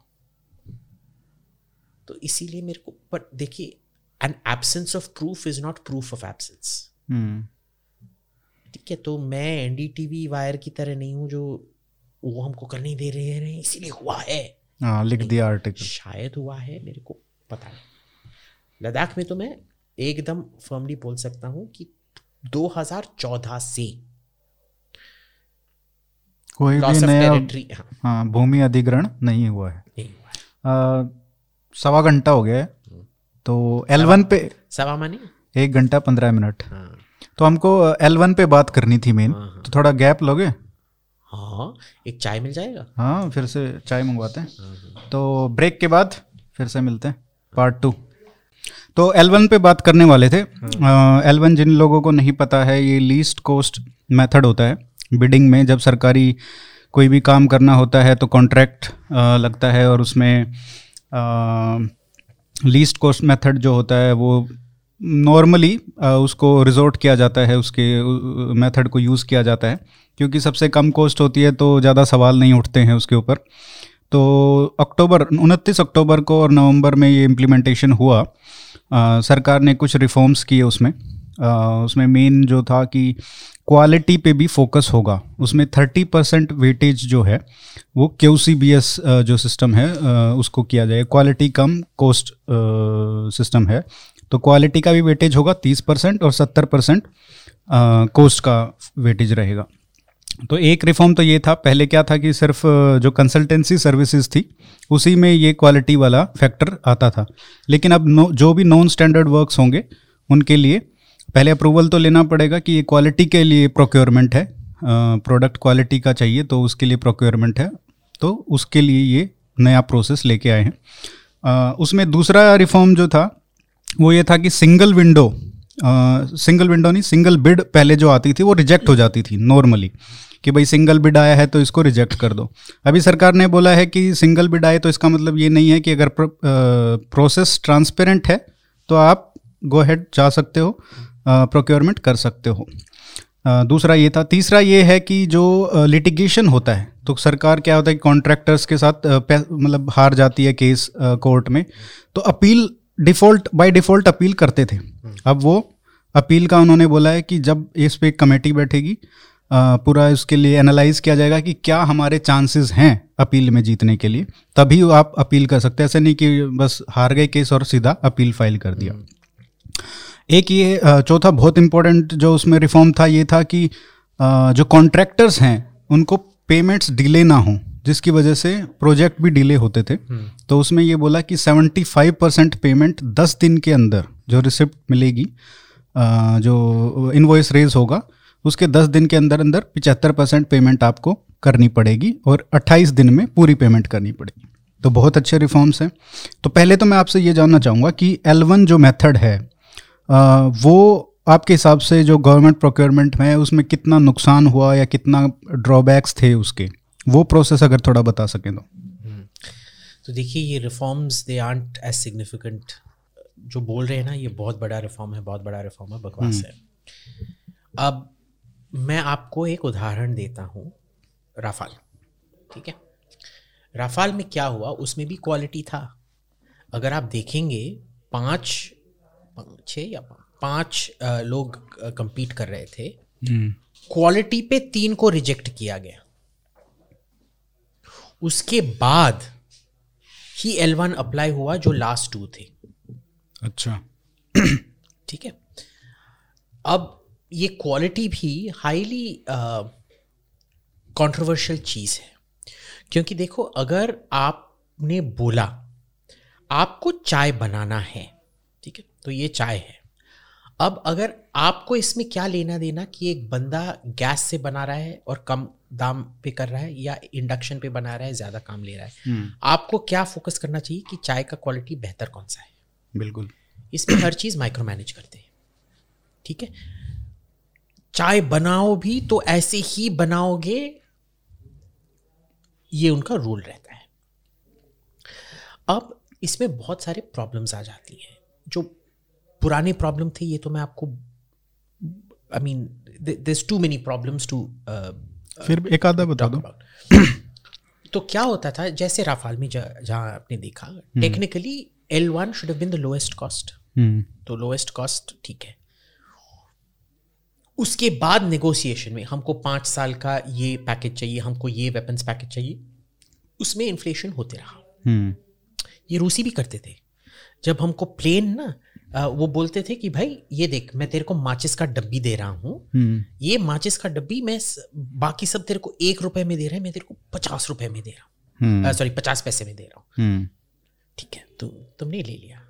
उसके अंदर क्या है? कुछ भी नहीं। माचिस चाहिए? हरे माचिस का एक एक रुपए दे मेरे को। दिल्ली तो ये होते रहता था। बहुत पैसे कमाते थे वो लोग तो हमसे बहुत पैसे पर ये कुछ चेंज नहीं हुआ है। It's very important to realise इसमें ये चेंज नहीं हुआ है। हम्म। क्योंकि अभी भी ये प्रॉब्लम क्या है कि एल वन जो है आप जो क्वालिटी कंसिड्रेशन ले रहे थे हम्म। इसमें अब नया क्या क्वालिटी कंसिड्रेशन आया है? पहले भी you could reject based on quality no जो बिफोर सेलेक्ट हुआ था अल्टीमेटली जो बाकी के जो गन्स उसमें ये थे एक ऑस्ट्रियन गन था G H N forty five उसको क्वालिटी के बेसिस पे रिजेक्ट कर दिया गया। और उसके बाद सब घोटाला पता चला ना and that was meant to be an extremely transparent deal बहुत उस समय अगर आप पढ़ो जब चित्रा सुब्रमण्यम ने स्टोरी ब्रेक किया था कि इसमें ये हुआ था उसके पहले तो सब मान रहे थे कि बहुत ही ट्रांसपेरेंट फेयर डील हुआ है ये सब करके। हम्म। बकवास। देखिए इधर एक बिलीफ है कि जो सिस्टेमिक जो रॉट है जो इंस्टीट्यूशनल रॉट है और जो करप्शन है वो पेपर के द्वारा ठीक किया जा सकता है वो ठीक नहीं किया जा सकता। हम्म। ठीक है ना? इसमें क्या करना था कि पहले आप क्या करो कि L one is actually technically अगर आप सोच समझ के एल वन को अप्लाई करो उसके बहुत इंपॉर्टेंट ये हो सकते हैं आ, आ, नतीजे हो सकते हैं। जैसे कि आप आपने क्यों नंबर तय किया? हम्म। हमको 126 चाहिए। ठीक है? आप बोलो देखो ये मेरा थ्रेट एनवायरनमेंट है। मेरे को इसको काउंटर करने के लिए मेरे को इतने प्लेन्स मेरे को प्लेन्स चाहिए। अब इसमें क्या वेपन्स होंगे क्या मिसाइल्स होंगे ये आप तय कीजिए। हम्म। तो राफाल बोलेगा भाई देख मे, मेरे तीस प्लेन की ज़रूरत है। ग्रिपिन। बोलेगा मेरे को चालीस प्लेन की ज़रूरत है। एफ़ सिक्सटीन बोलेगा मेरे को आ, से फोर्टी टू प्लेन्स की ज़रूरत है। हम्म। ठीक है। तो राफाल का thirty planes plus five year maintenance contract plus thirty years worth of engine plus weapon store का टोटल क्या है? तुम्हारा क्या है? ग्रिपिन का क्या है? एफ़ सिक्सटीन का क्या है? ये बताओ। ठीक है। अगर इसमें प्राइस एस्केलेशन या ये कुछ हुआ। तुम क्या हमको सिक्योरिटी दे रहे हो उस प्राइस एस्केलेशन के खिलाफ? हम्म। ये सब एड अप करके तुम्हारा टोटल कितना आ रहा है? एल वन तब काम करता है जब एल वन आपने डिसीज़न करके इमीडिएटली उधर साइन कर दिया। नो फर्दर नेगोशिएशन फ्रीज करना। फ्रीज करना। हम्म। इधर अभी भी प्रॉब्लम क्या है कि L one is not frozen it is subject to further negotiation जहाँ वो बोलेगा कि भाई मैं मैंने तो माचिस का तुमको बस पचास पैसे के लिए दिए थे। अब आपको इसके अंदर तिल्ली चाहिए ना तो एक एक रुपए दे। सो ये problem is still very much there okay they try to fix paper paper work does not fix the human being एक भ्रष्ट आदमी को पेपर के द्वारा कंट्रोल नहीं किया जा सकता। एक बुद्धू को पेपर के द्वारा कंट्रोल नहीं किया जा सकता। और इधर हिंदुस्तान में क्या प्रॉब्लम है कि आ, हम जो एरर्स ऑफ़ ओमिशन है उनको क्रिमिनलाइज नहीं करते। They are treated as errors of omission we punish crimes of commission यानी कि अगर एक बंदे ने बुद्धू की तरह कॉन्ट्रैक्ट साइन किया उसको आप सजा नहीं दे सकते। पर अगर एक बंदे ने जान पूछ के जैसे ए राजा ने जब वो टू जी का ये किया था वो जान पूछ के ये सब वो सब करके ये किया था। वेर एज नाइन्टी परसेंट जो डिफेंस कॉन्ट्रैक्ट अप्रूव होते हैं वो आप समझते हो कि कोई बुद्धू ने किया है पर वो असली में बुद्धू नहीं है। क्योंकि उसको पता है कि अगर उसने इसमें घोटाला किया है वो उसमें घोटाला नहीं करेगा वो पैसे लेगा बुद्धू की तरह ये रूल बनाने में। हम्म। ठीक है ना? इसको कंट्रोल करना था तो आपको एरर्स ऑफ़ ओमिशन को क्राइम्स ऑफ़ ओमिशन में बदलना था। दूसरा ऑटोमेटिसिटी जो एल वन में आपने दिया है life cycle cost calculation weapons calculation ये सब जैसे ही तैयार हो इमीडिएटली साइन करेंगे उसके बाद कोई नेगोशिएशन नहीं होगा। ये सब आपको इंट्रोड्यूस करना था। ये फिर से ना ये ये प्रॉब्लम क्या है? जब एक सरकार एक बाबुओं का सरकार है तो ये बाबुओं की मानते हैं और बाबू तो इन लोगों को कितनी बार चौध चौध के चौध चौध के चुतिया बना के रखा है। हम्म। अब इसको बीप आउट मत करना क्योंकि ये लोग लोगों को सुनना चाहिए। वो तो बिन बीप करेंगे तो ज़्यादा इफ़ेक्ट आता है उसका। नहीं आता है नहीं आता है। तो तो आपने तीन बोले थे। पहला तो ये था कि एल दूसरा क्या? Because I forgot all the single bid वाला जो रिजेक्ट होता है सिंगल बिड वाला जो रिजेक्ट होता है। इसमें अच्छाई भी है बुराई भी है हम्म। अच्छाई क्या है कि कभी कभार क्या होता है कि एक प्रोडक्ट इतना अच्छा आ जाता है कि इसका कोई कंपैरिजन ही नहीं है मार्केट में हम्म। जर्मनी फ्रांस में ऐसे होता है कि कभी कभार एक रेडार आ जाता है जो इतना अच्छा है तो जर्मनी बोलता है भाई हम देख नहीं पा रहे हैं कि और कोई ये आ, ऐसा कुछ बना सकता है तो ये इतना अति उत्तम प्रोडक्ट है हम इसको खरीदेंगे हम्म।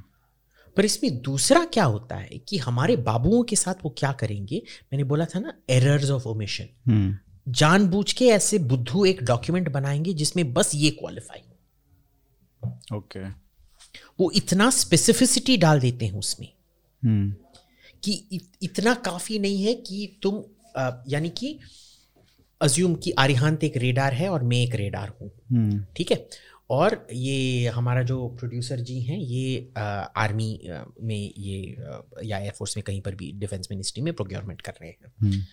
वो देखना चाहते हैं कि भाई सबसे दूर कौन देख सकता है तेरे तो चश्मा है तू ज़्यादा दूर नहीं देख सकता है तो तू बोलेगा कि भाई मैं दस मीटर देख सकता हूँ मैं हम्म। बोलूँगा भाई मेरा चश्मा नहीं है मैं तो बीस मीटर देख सकता हूँ हम्म। फिर ये रूल लाएगा देखो देखना काफ़ी नहीं है तुम्हारा जो वेस्ट साइज़ है वो बस थर्टी टू इंचज होनी चाहिए। अब मैं हम्म। तो फोर्टी टू इंचज हूँ तो मैं ऑटोमेटिकली डिस्कालीफाई हो गया। तो इसमें भी घोटाला हो सकता है। यही मैं बोल रहा हूँ आपको बंदे को कंट्रोल करना है पेपर वर्क से नहीं। समझ रहे हो ना? हम्म। तो ये प्रॉब्लम फिर से हो जाता है। तो एक तो ये है कि आप बहुत ही अति आधुनिक टेक्नोलॉजी खरीद सकते हो। दूसरा ये है कि इसमें करप्शन के एवेन्यूज भी इंक्रीज हो जाते हैं। हम्म। और समझ लीजिए जब लोग हिंदुस्तान को एक थर्ड वर्ल्ड कंट्री बोलते हैं थर्ड वर्ल्ड कंट्री गरीबी रास्ते पे जो गंद है उससे डिटर्मिन नहीं होता है। आपके ह्यूमन कैपिटल से और आपके इंस्टीट्यूशन से जो उसको कंट्रोल करते हैं उससे डिटर्मिन होता है। तो आप जितने भी रूल बना लें जब तक एक आप एक टेक्नोक्रेट को या डेडिकेटेड टेक्नोक्रेट्स को डिफेंस मिनिस्ट्री में नहीं डालोगे जो इसको प्रोसेस को कंट्रोल करना नहीं जानते हैं तब तक वो होने वाला नहीं है। अब तीसरा भाग आपने क्या पूछा? तीसरा था कि जो लिटिगेशन होता था। हाँ अब आप लिटिगेशन देखो कितना सारा विक्रा जो ये विक्रमादित्य है हमारा जो एडमिरल गॉशकॉफ हमने खरीदा था हम्म। वो हमने कितने के लिए खरीदा था? 200 मिलियन डॉलर के लिए। हम्म। और एंड में कितना देना पड़ा उसके लिए? चार बिलियन डॉलर टोटल। कब की बात है ये? दस पंद्रह साल है अब। अच्छा। बहुत दिनों से आए आई फॉरगेट द डेट्स ना अब इसमें आपको आपने लिटिकेशन किया? नहीं किया ना? आप देख लीजिए हर चीज़ में जहाँ कॉस्ट एस्केलेशन हुआ है हिंदुस्तान के मिलिट्री के इक्विपमेंट से एक बार भी हिंदुस्तान ने लिटिगेशन किया है कि नहीं? नहीं किया है। हिंदुस्तान ने कभी भी इस पे लिटिगेशन नहीं किया है। दूसरी चीज़ों पे लिटिगेशन करते हैं। कैंड पे लिटिगेशन करते हैं देवस पे लिटिगेशन करते हैं और मुँह पे ज़ोर से तमाचा लगता है।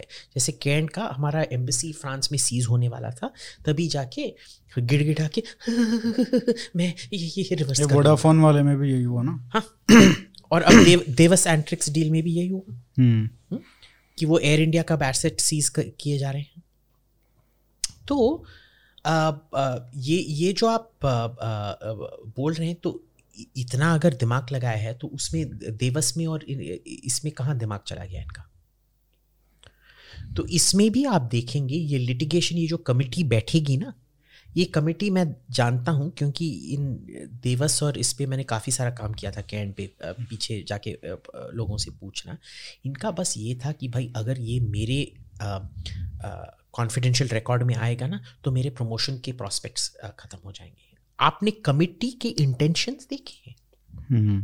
अगर कमिटी ने बोल दिया इसको हम लिटिगेट नहीं करेंगे तो राहुल गांधी बोलेगा आप भ्रष्ट हो आपने पैसा दे दिया है तो इसका करियर खत्म हो गया। हम्म।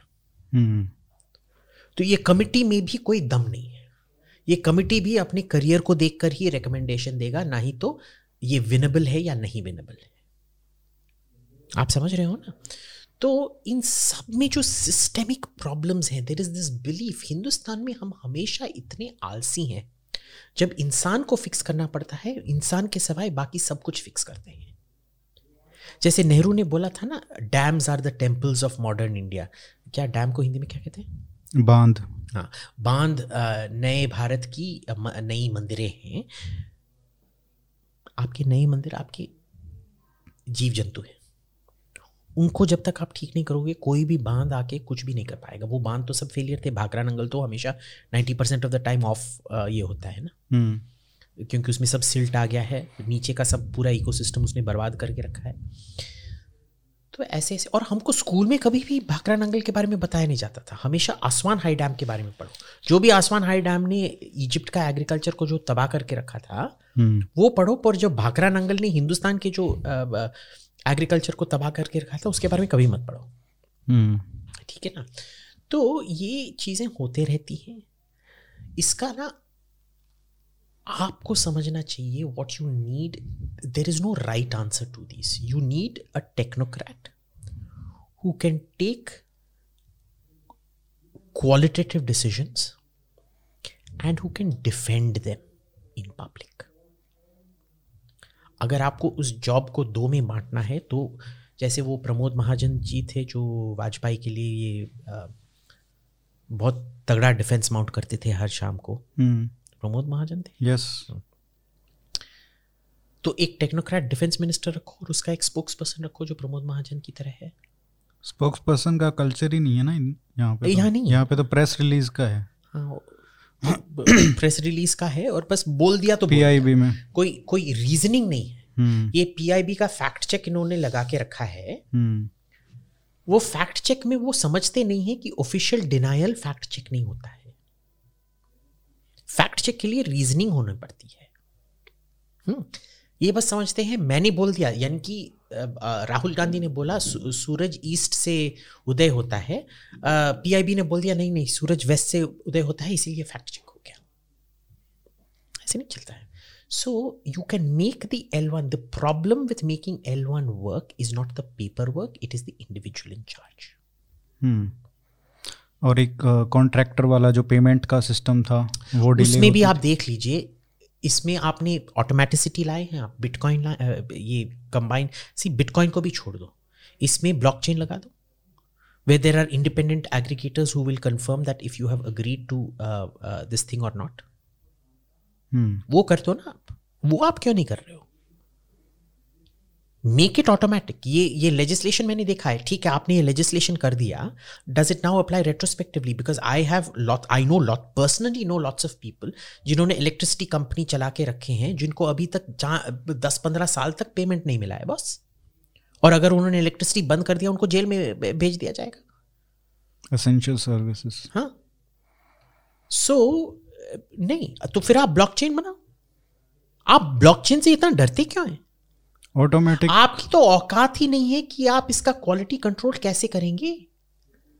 जैसे अगर मैंने एक रोड बनाने की क्वालिटी की कम से कम हमको शुक्र शुक्रगुजार होना चाहिए कि नितिन गडकरी जी हैं जो इंडस्ट्री को बहुत अच्छी तरह से जानते हैं और क्वालिटी कंट्रोल करना जानते हैं। हम्म। पर अगर और, और कोई चुतिया होता उसमें उसको क्वालिटी कंट्रोल का ए टू जेड भी कुछ भी पता नहीं होता बस। अगर आप एक रोड बना रहे हैं मैं उसमें क्या बोलूँगा कि भाई देखो ये रोड आप बनाओगे ठीक है? ये मिनिमम तीस साल तक के लिए चलना चाहिए without major damage define major damage what is major damage यानी कि एक सेक्शन ये हुआ या एक पिलर तबाह हुआ या ये हुआ या वो हुआ। अगर हुआ तो कौन इसका रिस्पॉन्सिबल होगा? और अगर आपका कंपनी फिर आ, आ, नाम बदल के कोई और कंपनी हो गया तब इसका रिस्पॉन्सिबिलिटी किस पे होगा? hmm. और उसके पेनल्टीज क्या लगेंगे एटसेट्रा एटसेट्रा एटसेट्रा पर ये कभी नहीं करेंगे। तो there is a fundamental problem in this entire thing again ये पेपर वर्क से इंसानी निकम्मा निकमियत को निकालने की कोशिश कर रहे हैं। इंसानियत निकमियत को इंसान को मार पीट के निकाला जाता है कागज़ से नहीं निकाला जा सकता। तो वो ह्यूमन रिसोर्स को कैसे ऐसा लेके आए जो ये निकम्मापन है और जो क्वालिटी लोग जो हैं? देख भाई इनको पता है कि इनके सब निकम्मे लोग हैं। जैसे हमने इस प्रोग्राम के पहले ही डिस्कस किया था। इधर उनका ये है या तो आप हमारे साथ हो तो आप हमारा पिछवाड़ा चाटते रहते हो लेकिन ये ब्यूरोक्रेसी की हमारे आप हमारे खिलाफ ब्यूरोक्रेसी में भी टैलेंट की कमी है ना? अरे ब्यूरोक्रेसी में तो टैलेंट है ही कहाँ? आपको अगर टैलेंट देखना है तो ब्यूरोक्रेसी की ओर ही मत देखो। पर देखिए एक अच्छा ह्यूमन रिसोर्स है जिसको पता है कि कहाँ से वो टैलेंट ढूंढ के निकाल सकता है। हम्म। ठीक है ना? इनका idea of human resource ability नहीं है लॉयल्टी है। या तो लॉयल्टी है या तो इनविजिबिलिटी है। जैसे जो चीफ इकोनॉमिक एडवाइजर लाए थे ये लोग हैदराबाद से उठा के जोकर गई का। कौन था वो? नाम भी भूल गया मैं। सुब्रमण्यम। जो भी था। उसका कोई विजिबिलिटी था नहीं। उसने कुछ ठीक से काम किया नहीं। आपको पता भी है उसने क्या काम किया? नहीं they want people like that and behavioural economist anybody will tell you in beha- in eco- economics that behavioral economics is all bullshit. कुछ भी ये ये ना मेरी जो अ, एक मेंटोर थी ओ आर एफ़ में वो हमेशा बोलती थी वो वो बहुत कट्टरपंथी लेफ्टिस्ट थी मैं कट्टरपंथी राइट था पर हम सबसे अच्छे दोस्त थे वो she died of cancer last year Bengali women right Sen Gupta. Um, lovely human being. Um, she used to tell me, you know, Abhijit, you know, and I know this, but nobody else knows this. We can produce a model to justify anything. Hmm. कोई भी तुमको दिखाना हो कि ए- इस जमाने में एक हाथी रखना एक मर्सिडीज बेंज रखने से बेहतर है उसका भी हम इकोनॉमिक मॉडल प्रोड्यूस कर सकते हैं ठीक है ना और पूरा का पूरा डेटा लगा के ये करेंगे। एक बहुत ही फनी सा एक मैं आपको दिखाता हूँ। ये यही प्रॉब्लम होता है मॉडलिंग का। जो आप देखेंगे अ, ये बहुत ही सुंदर सा मीम है। I don't know if you can zoom in on this आप जूम कर पाएँगे? कैमरा के पास ले जाते हैं। दिखाओ हाँ कि जब वो टर्मिनेटर की तरह जब अ, अ, सब रोबोट्स ने हम इंसानों पे हमला कर दिया। क्यों उनको हमने पंद्रह मिनट के अंदर अंदर रोबोट्स को तबाह कर दिया? हम्म। अब रोबोट्स इतने एंड्रॉयड्स इतने एडवांस्ड हैं वो तो टेक्निकली आपको पाँच सेकंड में मार सकते थे पर आपने सबको पंद्रह मिनट के अंदर तबाह कर दिया। कैसे?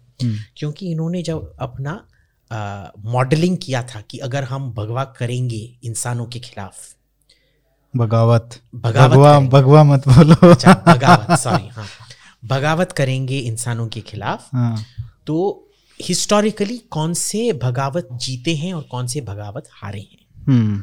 और उनको मिलेगा क्योंकि दस हज़ार साल ऑफ़ हिस्ट्री देख रहे हैं वो उन दस हज़ार सालों में उन्होंने निर्णय ले लिया कि जो प्री मॉडर्न वेपन्स यूज़ कर रहे हैं जो सूली और बाण और तलवार लेके बगावत कर रहे हैं वही जीतते हैं। और जो बंदूक और तोप और युद्ध विमान लेके बगावत करते हैं वो कम जीतते हैं। क्यों? क्योंकि उनका सैंपल साइज़ ये पिछला सौ साल था और उसके अगेंस्ट दस हज़ार साल का था। तो उन्होंने निर्णय ले लिया कि तीर और बाण से ही हम जीत सकते हैं। तो इकोनॉमिक मॉडलिंग भी ऐसा ही होता है। हाँ। लोग ये समझते नहीं है। इसीलिए आपको कौशिक बासु ये ये रघुराम राजन जैसे लोग बहुत सारे मिलेंगे। हम्म जो आप सुनना चाहते हैं उसका एक बिल्कुल परफेक्ट मॉडल बना के आपको दे सकते हैं। ठीक है ना? इसीलिए आप देखेंगे अभी भी ये जो आ, आ, आ, ये आ, जो नया लेफ़्ट विंग इकोनॉमिस्ट आया है बहुत बड़ा बंदा। पॉवर्टी पे जो लिखता है। हाँ जो फ्रेंच वाला है। हाँ हाँ समझ गया मैं। इंडिया में आजकल बहुत चल रहा है थॉमस पिकेटी। Thomas Piketty. हम्म। और उसके ही तो चेले हैं ना ये तो जो हमारे नोबेल प्राइज जीत चुके हैं अभिजीत और बीबी। हाँ। हाँ। Exactly exactly. तो आप देखिए कि एक इकोनॉमिक मॉडल जो पूरे दुनिया में बर्बादी का ना का बाइवर्ड है किस देश में कम्युनिज्म अप्लाई हुआ है जिसने उस बर्बाद नहीं करके छोड़ा? क्यूबा, रूस, चीन चीन को कैपिटलिस्ट होना पड़ा उस बर्बादी से निकलने के लिए। नॉर्थ कोरिया, क्यूबा, हर चीज़ को जहाँ बर्बाद करके रखा है, अभी भी ये इकोनॉमिस्ट आके बोलते हैं, नहीं। आप अगर ऐसे करेंगे तो फिर ठीक हो सकता है। ऐसे ढोंगियों को जो जो ये कैसा साइंस है पॉलिटिकल साइंस जो ऐसे ढोंगियों को अभी भी नोबेल प्राइज देता है। प्रॉब्लम यही है ना अगर आप अगर एक आप कोई भी साइंटिस्ट को लोगे जो बोलता है कि धरती सूरज के आ, आ, आ, चक्कर नहीं काटता है सूरज धरती के चक्कर काटता है नहीं। पर इकोनॉमिस्ट में फिर से ये नियो कम्युनिस्ट को आप नोबेल प्राइज दोगे। ठीक है ना? अकाउंट्स में ऐसा नहीं है। अकाउंट्स में आपने ऐसे कुछ किया आप जेल जा सकते हैं। Economist hmm. का कोई कॉन्सिक्वेंस ही नहीं होता है बॉस। तो ये प्रॉब्लम बहुत बड़ी प्रॉब्लम है इसमें कि इन लोगों को भी पता होना चाहिए कि आप किसको चुन रहे हैं। आप चुनते रहिए। I mean if you want loyalty to be the only criteria और invisibility to be the only criteria कि कोई भी बड़े लीडर को ओवर um, नहीं करना चाहिए। खटपट हो रही है। तो इस पे मैं आर्म्स एक्विजिशन पे बात कर लेते हैं। क्या स्टेटस चल रहा है? कुछ रिफॉर्म्स भी लेके आए थे मेक इन इंडिया तो देखो जो अभी रिफॉर्म्स लाए हैं हम्म।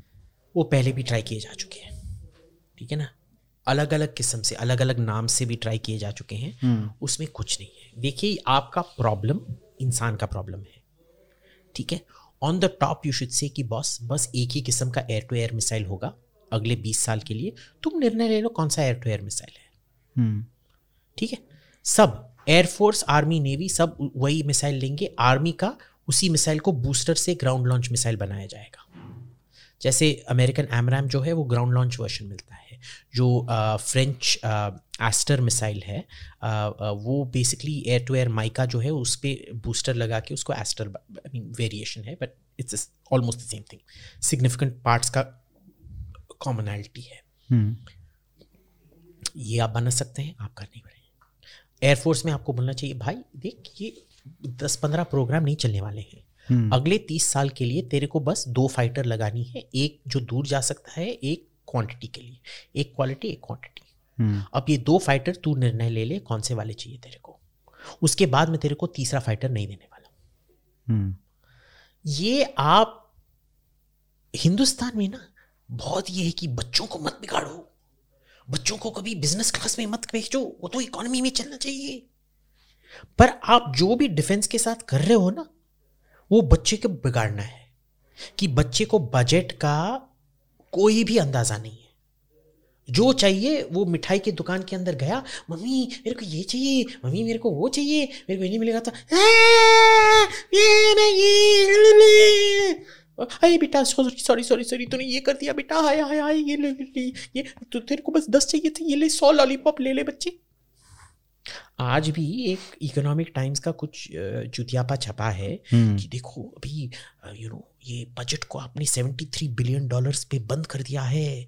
अब ये ये सब प्रोग्राम्स पे हम कैसे एक्विजिशन कर पाएँगे 73 बिलियन तो सबसे बड़ा बजट का single biggest line item in the budget आप अगर लेकिन वो ज़्यादातर तो पेंशन्स में जा रहा है ना एग्जैक्टली exactly.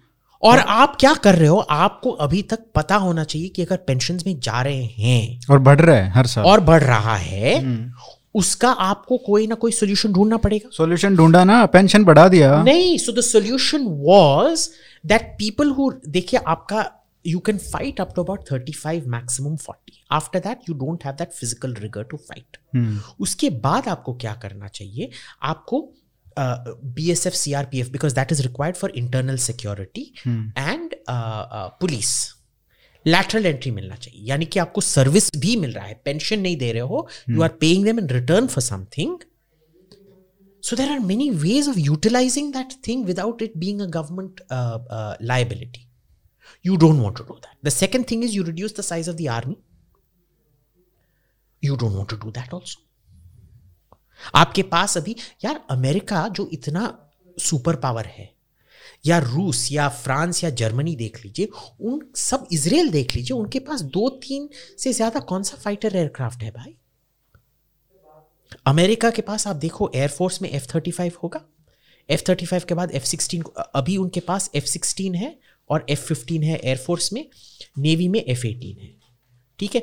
जब एफ़ थर्टी फाइव आ जाएगा एफ़ थर्टी फाइव और एफ़ एटीन चलेंगे आ, आ, आ, नेवी में एयरफोर्स में एफ़ फिफ्टीन और एफ़ थर्टी फाइव चलता रहेगा।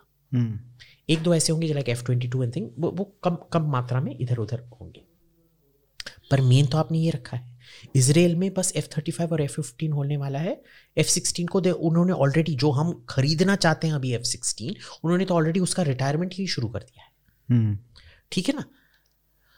और रूस में बस सुखोई थर्टी है और मिग ट्वेंटी नाइन है। ठीक है? और आपके एक दो इधर आलतू फालतू के ये होंगे but they are not the front line fight front line fighters आपके अभी भी सुखोई और मिग ही। ठीक है? अब ये सब देश बस एक दो फाइटर मैक्सिमम तीन फाइटर रखते हैं पर आपको सात आठ नौ फाइटर की दरकार है। किसको चुतिया बना रहे हो यार? आपको खुद मैनेजमेंट की क्षमता नहीं है बजटिंग की क्षमता नहीं है अकल की क्षमता नहीं है। और अगर स्केल पे अगर आप खरीदोगे तो आपको प्राइस भी तो प्राइस सही भी तो ये होगा। हम्म। तो क्यों?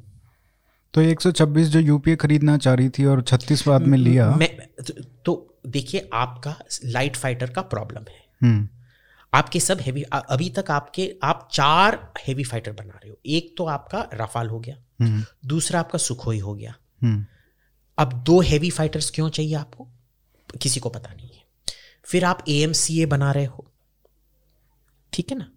आ, आ, तेजस। हाँ? तेजस भी बना रहे हैं। अब लाइट में तेजस बना रहे हैं हम्म। ठीक है ना? अब तेजस भी चाहिए और एक लाइट फाइटर भी चाहिए आपको क्यों? अगर तेजस इतना अच्छा है सब तेजस बनाओ ना। अभी ऑर्डर दे दो तीन सौ पाँच सौ तेजस बनाने का। अभी कितना? बयासी का दिया है। सिक्सटी। सिक्सटी? हाँ। और बनाने की क्षमता कितनी है? जो भी क्षमता है उसको स्केल अप करो ना। हम्म। सोलह सत्रह एक तो एक तो आपको खुद अपने प्रोडक्ट पे वो कॉन्फिडेंस नहीं है कि आप 300-400 खरीद पाए। कॉन्फिडेंस की भी बात है और ये मेरे ख्याल से जो एयरफोर्स से जो लॉबिंग होती है कि हमको ये वाला नहीं चाहिए हमको वो वाला चाहिए इसी के कारण तो तेजस आप आज तक तो तो आप पे है। ये बोल दो तो तो, तो देखिए डीआरडीओ कोई जंग लड़ने वाला नहीं है। हम्म। जंग तो एयरफोर्स लड़ने वाला है। तो तुम एयरफोर्स से सीधा सीधा बोलो भाई मैं तेरे को तेरे को कितना चा, चालीस स्क्वाड्रन चाहिए। चालीस स्क्वाड्रन में हर स्क्वाड्रन में तकरीबन इक्कीस अठारह अठारह plus three for training so इससे इक्कीस अच्छा। इक्कीस प्लेन होता है। मैक्सिमम इक्कीस मिनिमम अठारह रख लो। हम्म। ठीक है? इक्कीस इंटू चालीस कितना हुआ? Eight hundred and forty. अरे यार फिर उस हिसाब से तो मतलब नहीं नहीं देखो eight hundred and forty planes है। हम्म। अभी तुम्हारे सबसे मॉडर्न प्लेन्स कौन से वाले हैं? राफाल और सुखोई। हम्म।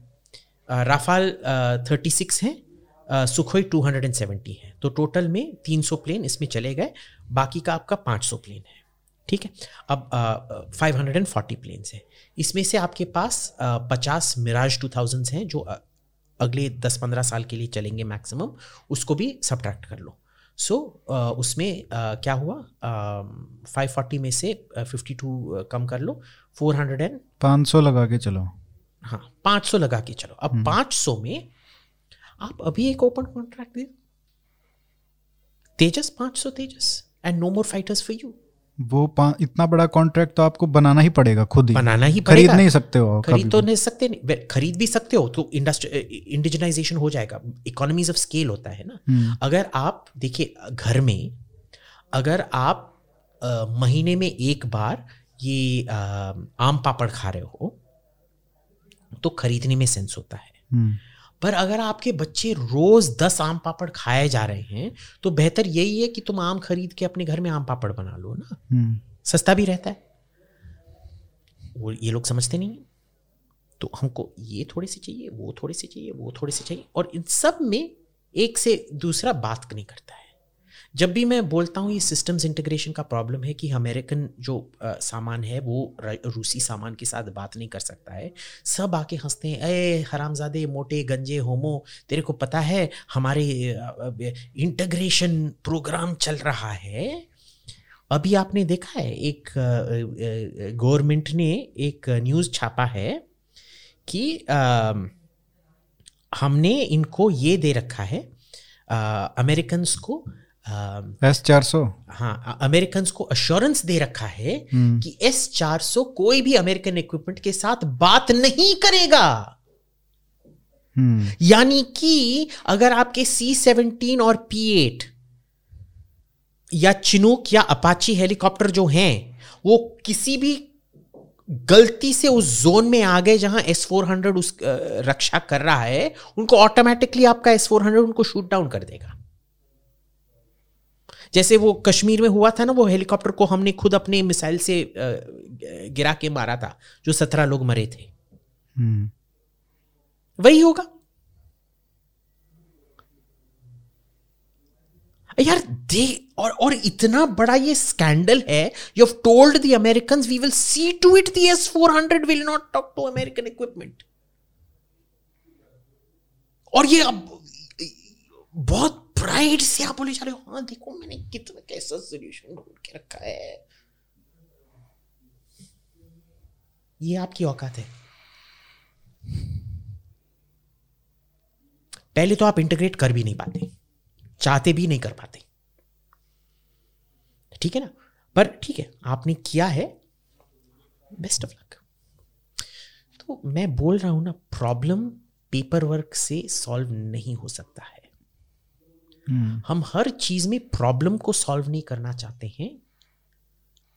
जो एक्चुअल प्रॉब्लम है वो इंसान का प्रॉब्लम है उसके सिवाय हम सब कुछ सॉल्व करना चाहते हैं। तो ये दो फ्रंट की बात करते हैं। ए, एक ज़माने में एक आ, मेरे को याद है दूरदर्शन में एक प्रोग्राम आया था। दोपहर का प्रोग्राम होता था। उन दिनों में सुबह तीन घंटे का प्रोग्राम दोपहर को दो घंटे का प्रोग्राम शाम को तीन घंटे का ऐसे कुछ होता था। हम्म। दोपहर में स्कूल से आके जब मैं खाना खाता था तब ये देखता था। देखा था ये बहू को ये सासू माँ मारी जा रही है। क्यों? क्योंकि तू सुबह ठीक से खाना गरम गर गर्मा गर्म खाना नहीं बनाती है बच्चों को सब ठंडा सैंडविच ये सब देती है। तो इसका सोल्यूशन क्या है? ससुर माँ को ये मत बोलो कि मारना गु, गुना है आपको पुलिस में ले जाएँगे। सोल्यूशन हम्म। क्या है? कुकिंग शो जिसमें हम बीबी को सिखाएँगे कि कैसे वो आसान से सुबह चार बजे उठ के गर्मा गर्म खाना पका सकते तो यही हो रहा है हमारे इधर। हम्म। तो ये दो फ्रंट की बात होती है two front war China Pakistan. तो उसके हिसाब से तो चालीस क्वाड्रन चाहिए शायद। एम आई राइट देखिए और again, अभी कितना कैपेसिटी गैप है? आप 500 की बात no, कर रहे हो। नो आई टेल यू भाई hmm. हम अभी भी आपको 40 ये जो इक्वेशन हुआ था चालीस ये चालीस क्वाड्रेंट हम कब से बोले जा रहे हैं? ये नाइनटीन फिफ्टीज़ या सिक्सटीज़ में डिटरमिन हुआ था ना? hmm. उन दिनों में एक प्लेन में प्रिसीजन टारगेटिंग की क्षमता नहीं थी। अच्छा। अगर प्लेन को प्लेन गिराना होता वो सीधे आ आके फिर ये डॉग फाइटिंग सब करके गिराना था। ठीक है। अगर अटैक करना था तो जाके उसके पास जाके उसके नीचे बम लगाना था hmm. ये दूर से सौ किलोमीटर दूर से ऑटोमेटिक प्रिसीजन टारगेटिंग म्यूनिशंस नहीं थे hmm. अब क्या है कि वो इक्वेशन ए बदल गया है hmm. दूसरा जो वेस्ट का जो टेक्नोलॉजिकल एडवांटेज है.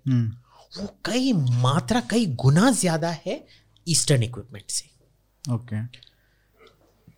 इसीलिए आप देखोगे कि जैसे ये टेक्नोलॉजिकल लीड और ये टेक्नोलॉजिकल लीड कब से सबसे ज़्यादा होना शुरू हुआ? एटीज़ नाइन्टीज से। वेस्ट हम्म। अब इतना दूर है कि आप देखोगे कि वेस्ट हमेशा कम मात्रा में वेपन्स रखता है।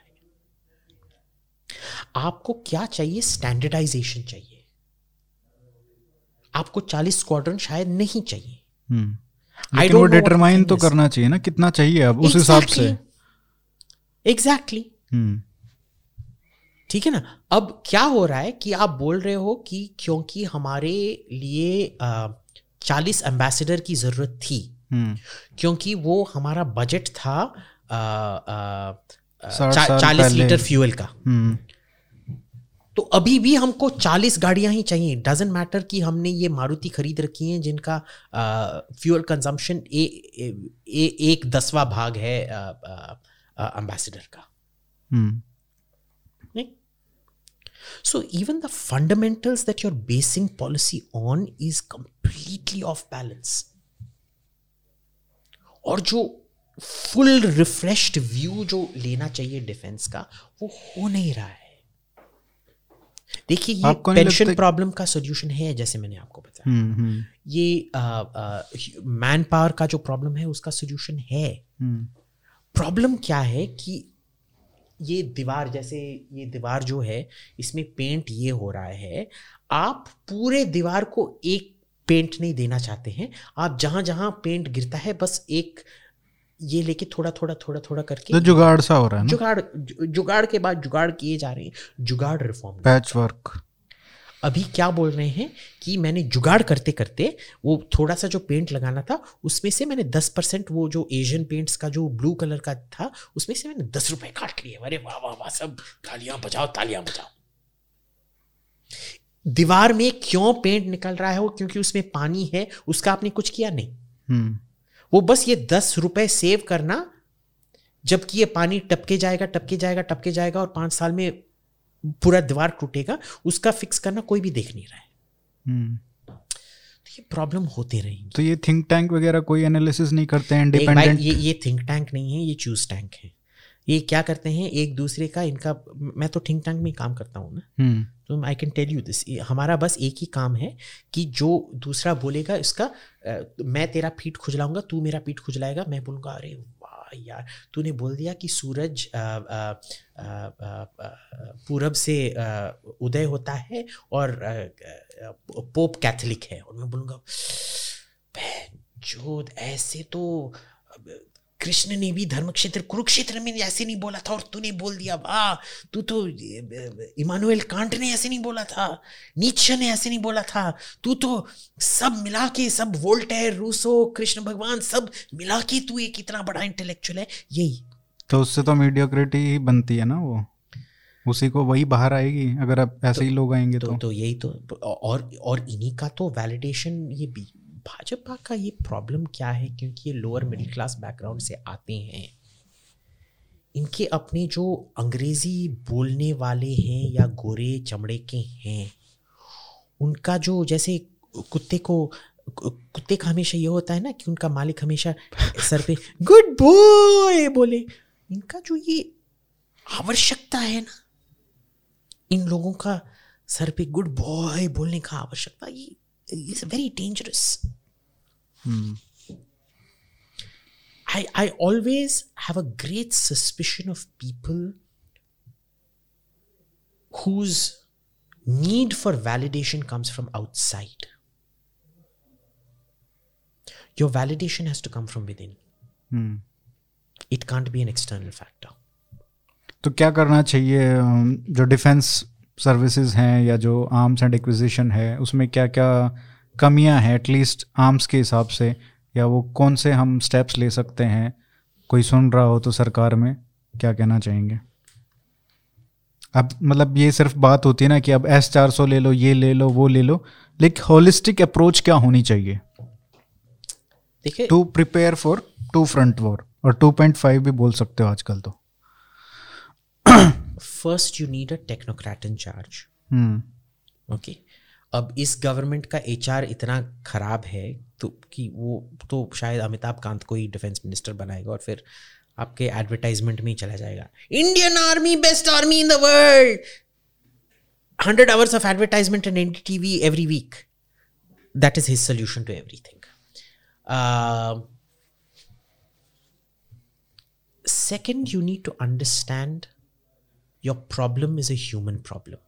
Mm. Okay, there is no arms lobby or foreign purchase lobby out to hobble you.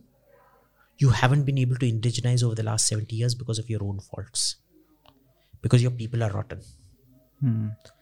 Your institutional culture is rotten. Okay. Third, you need to have accountability of bureaucrats.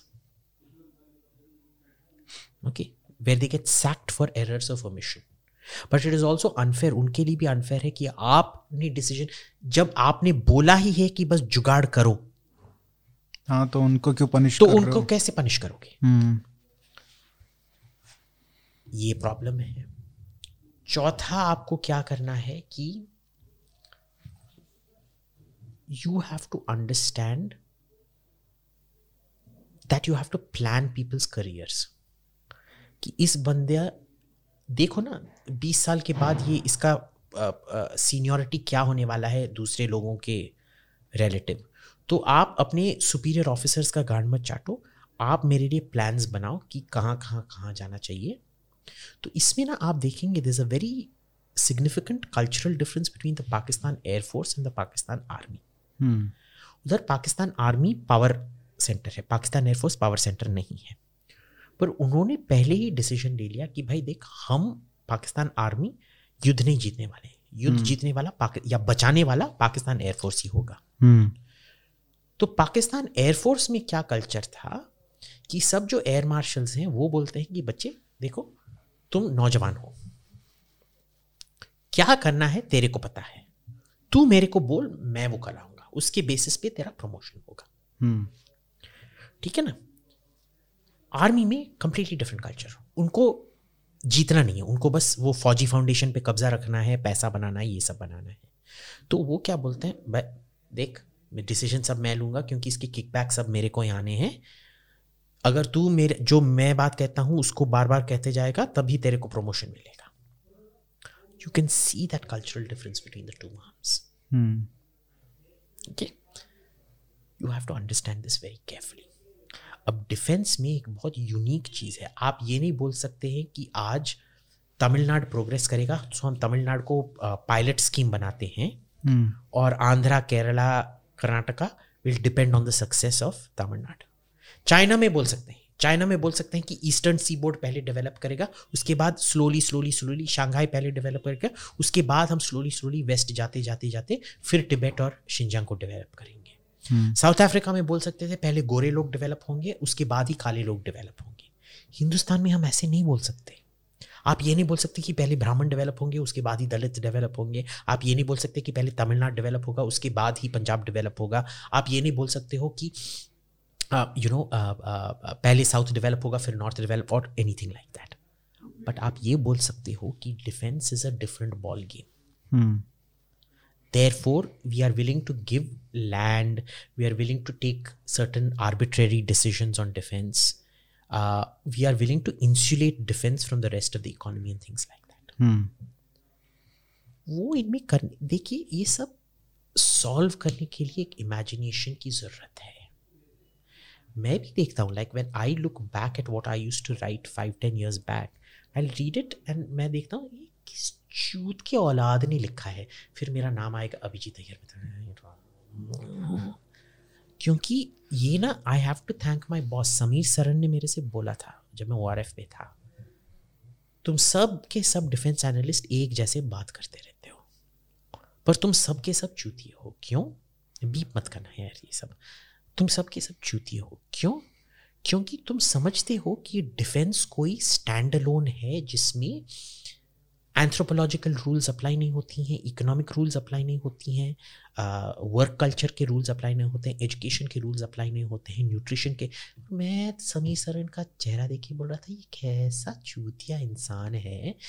Nutrition का defence से क्या लेना देना यार? Education का defence से क्या लेना देना यार?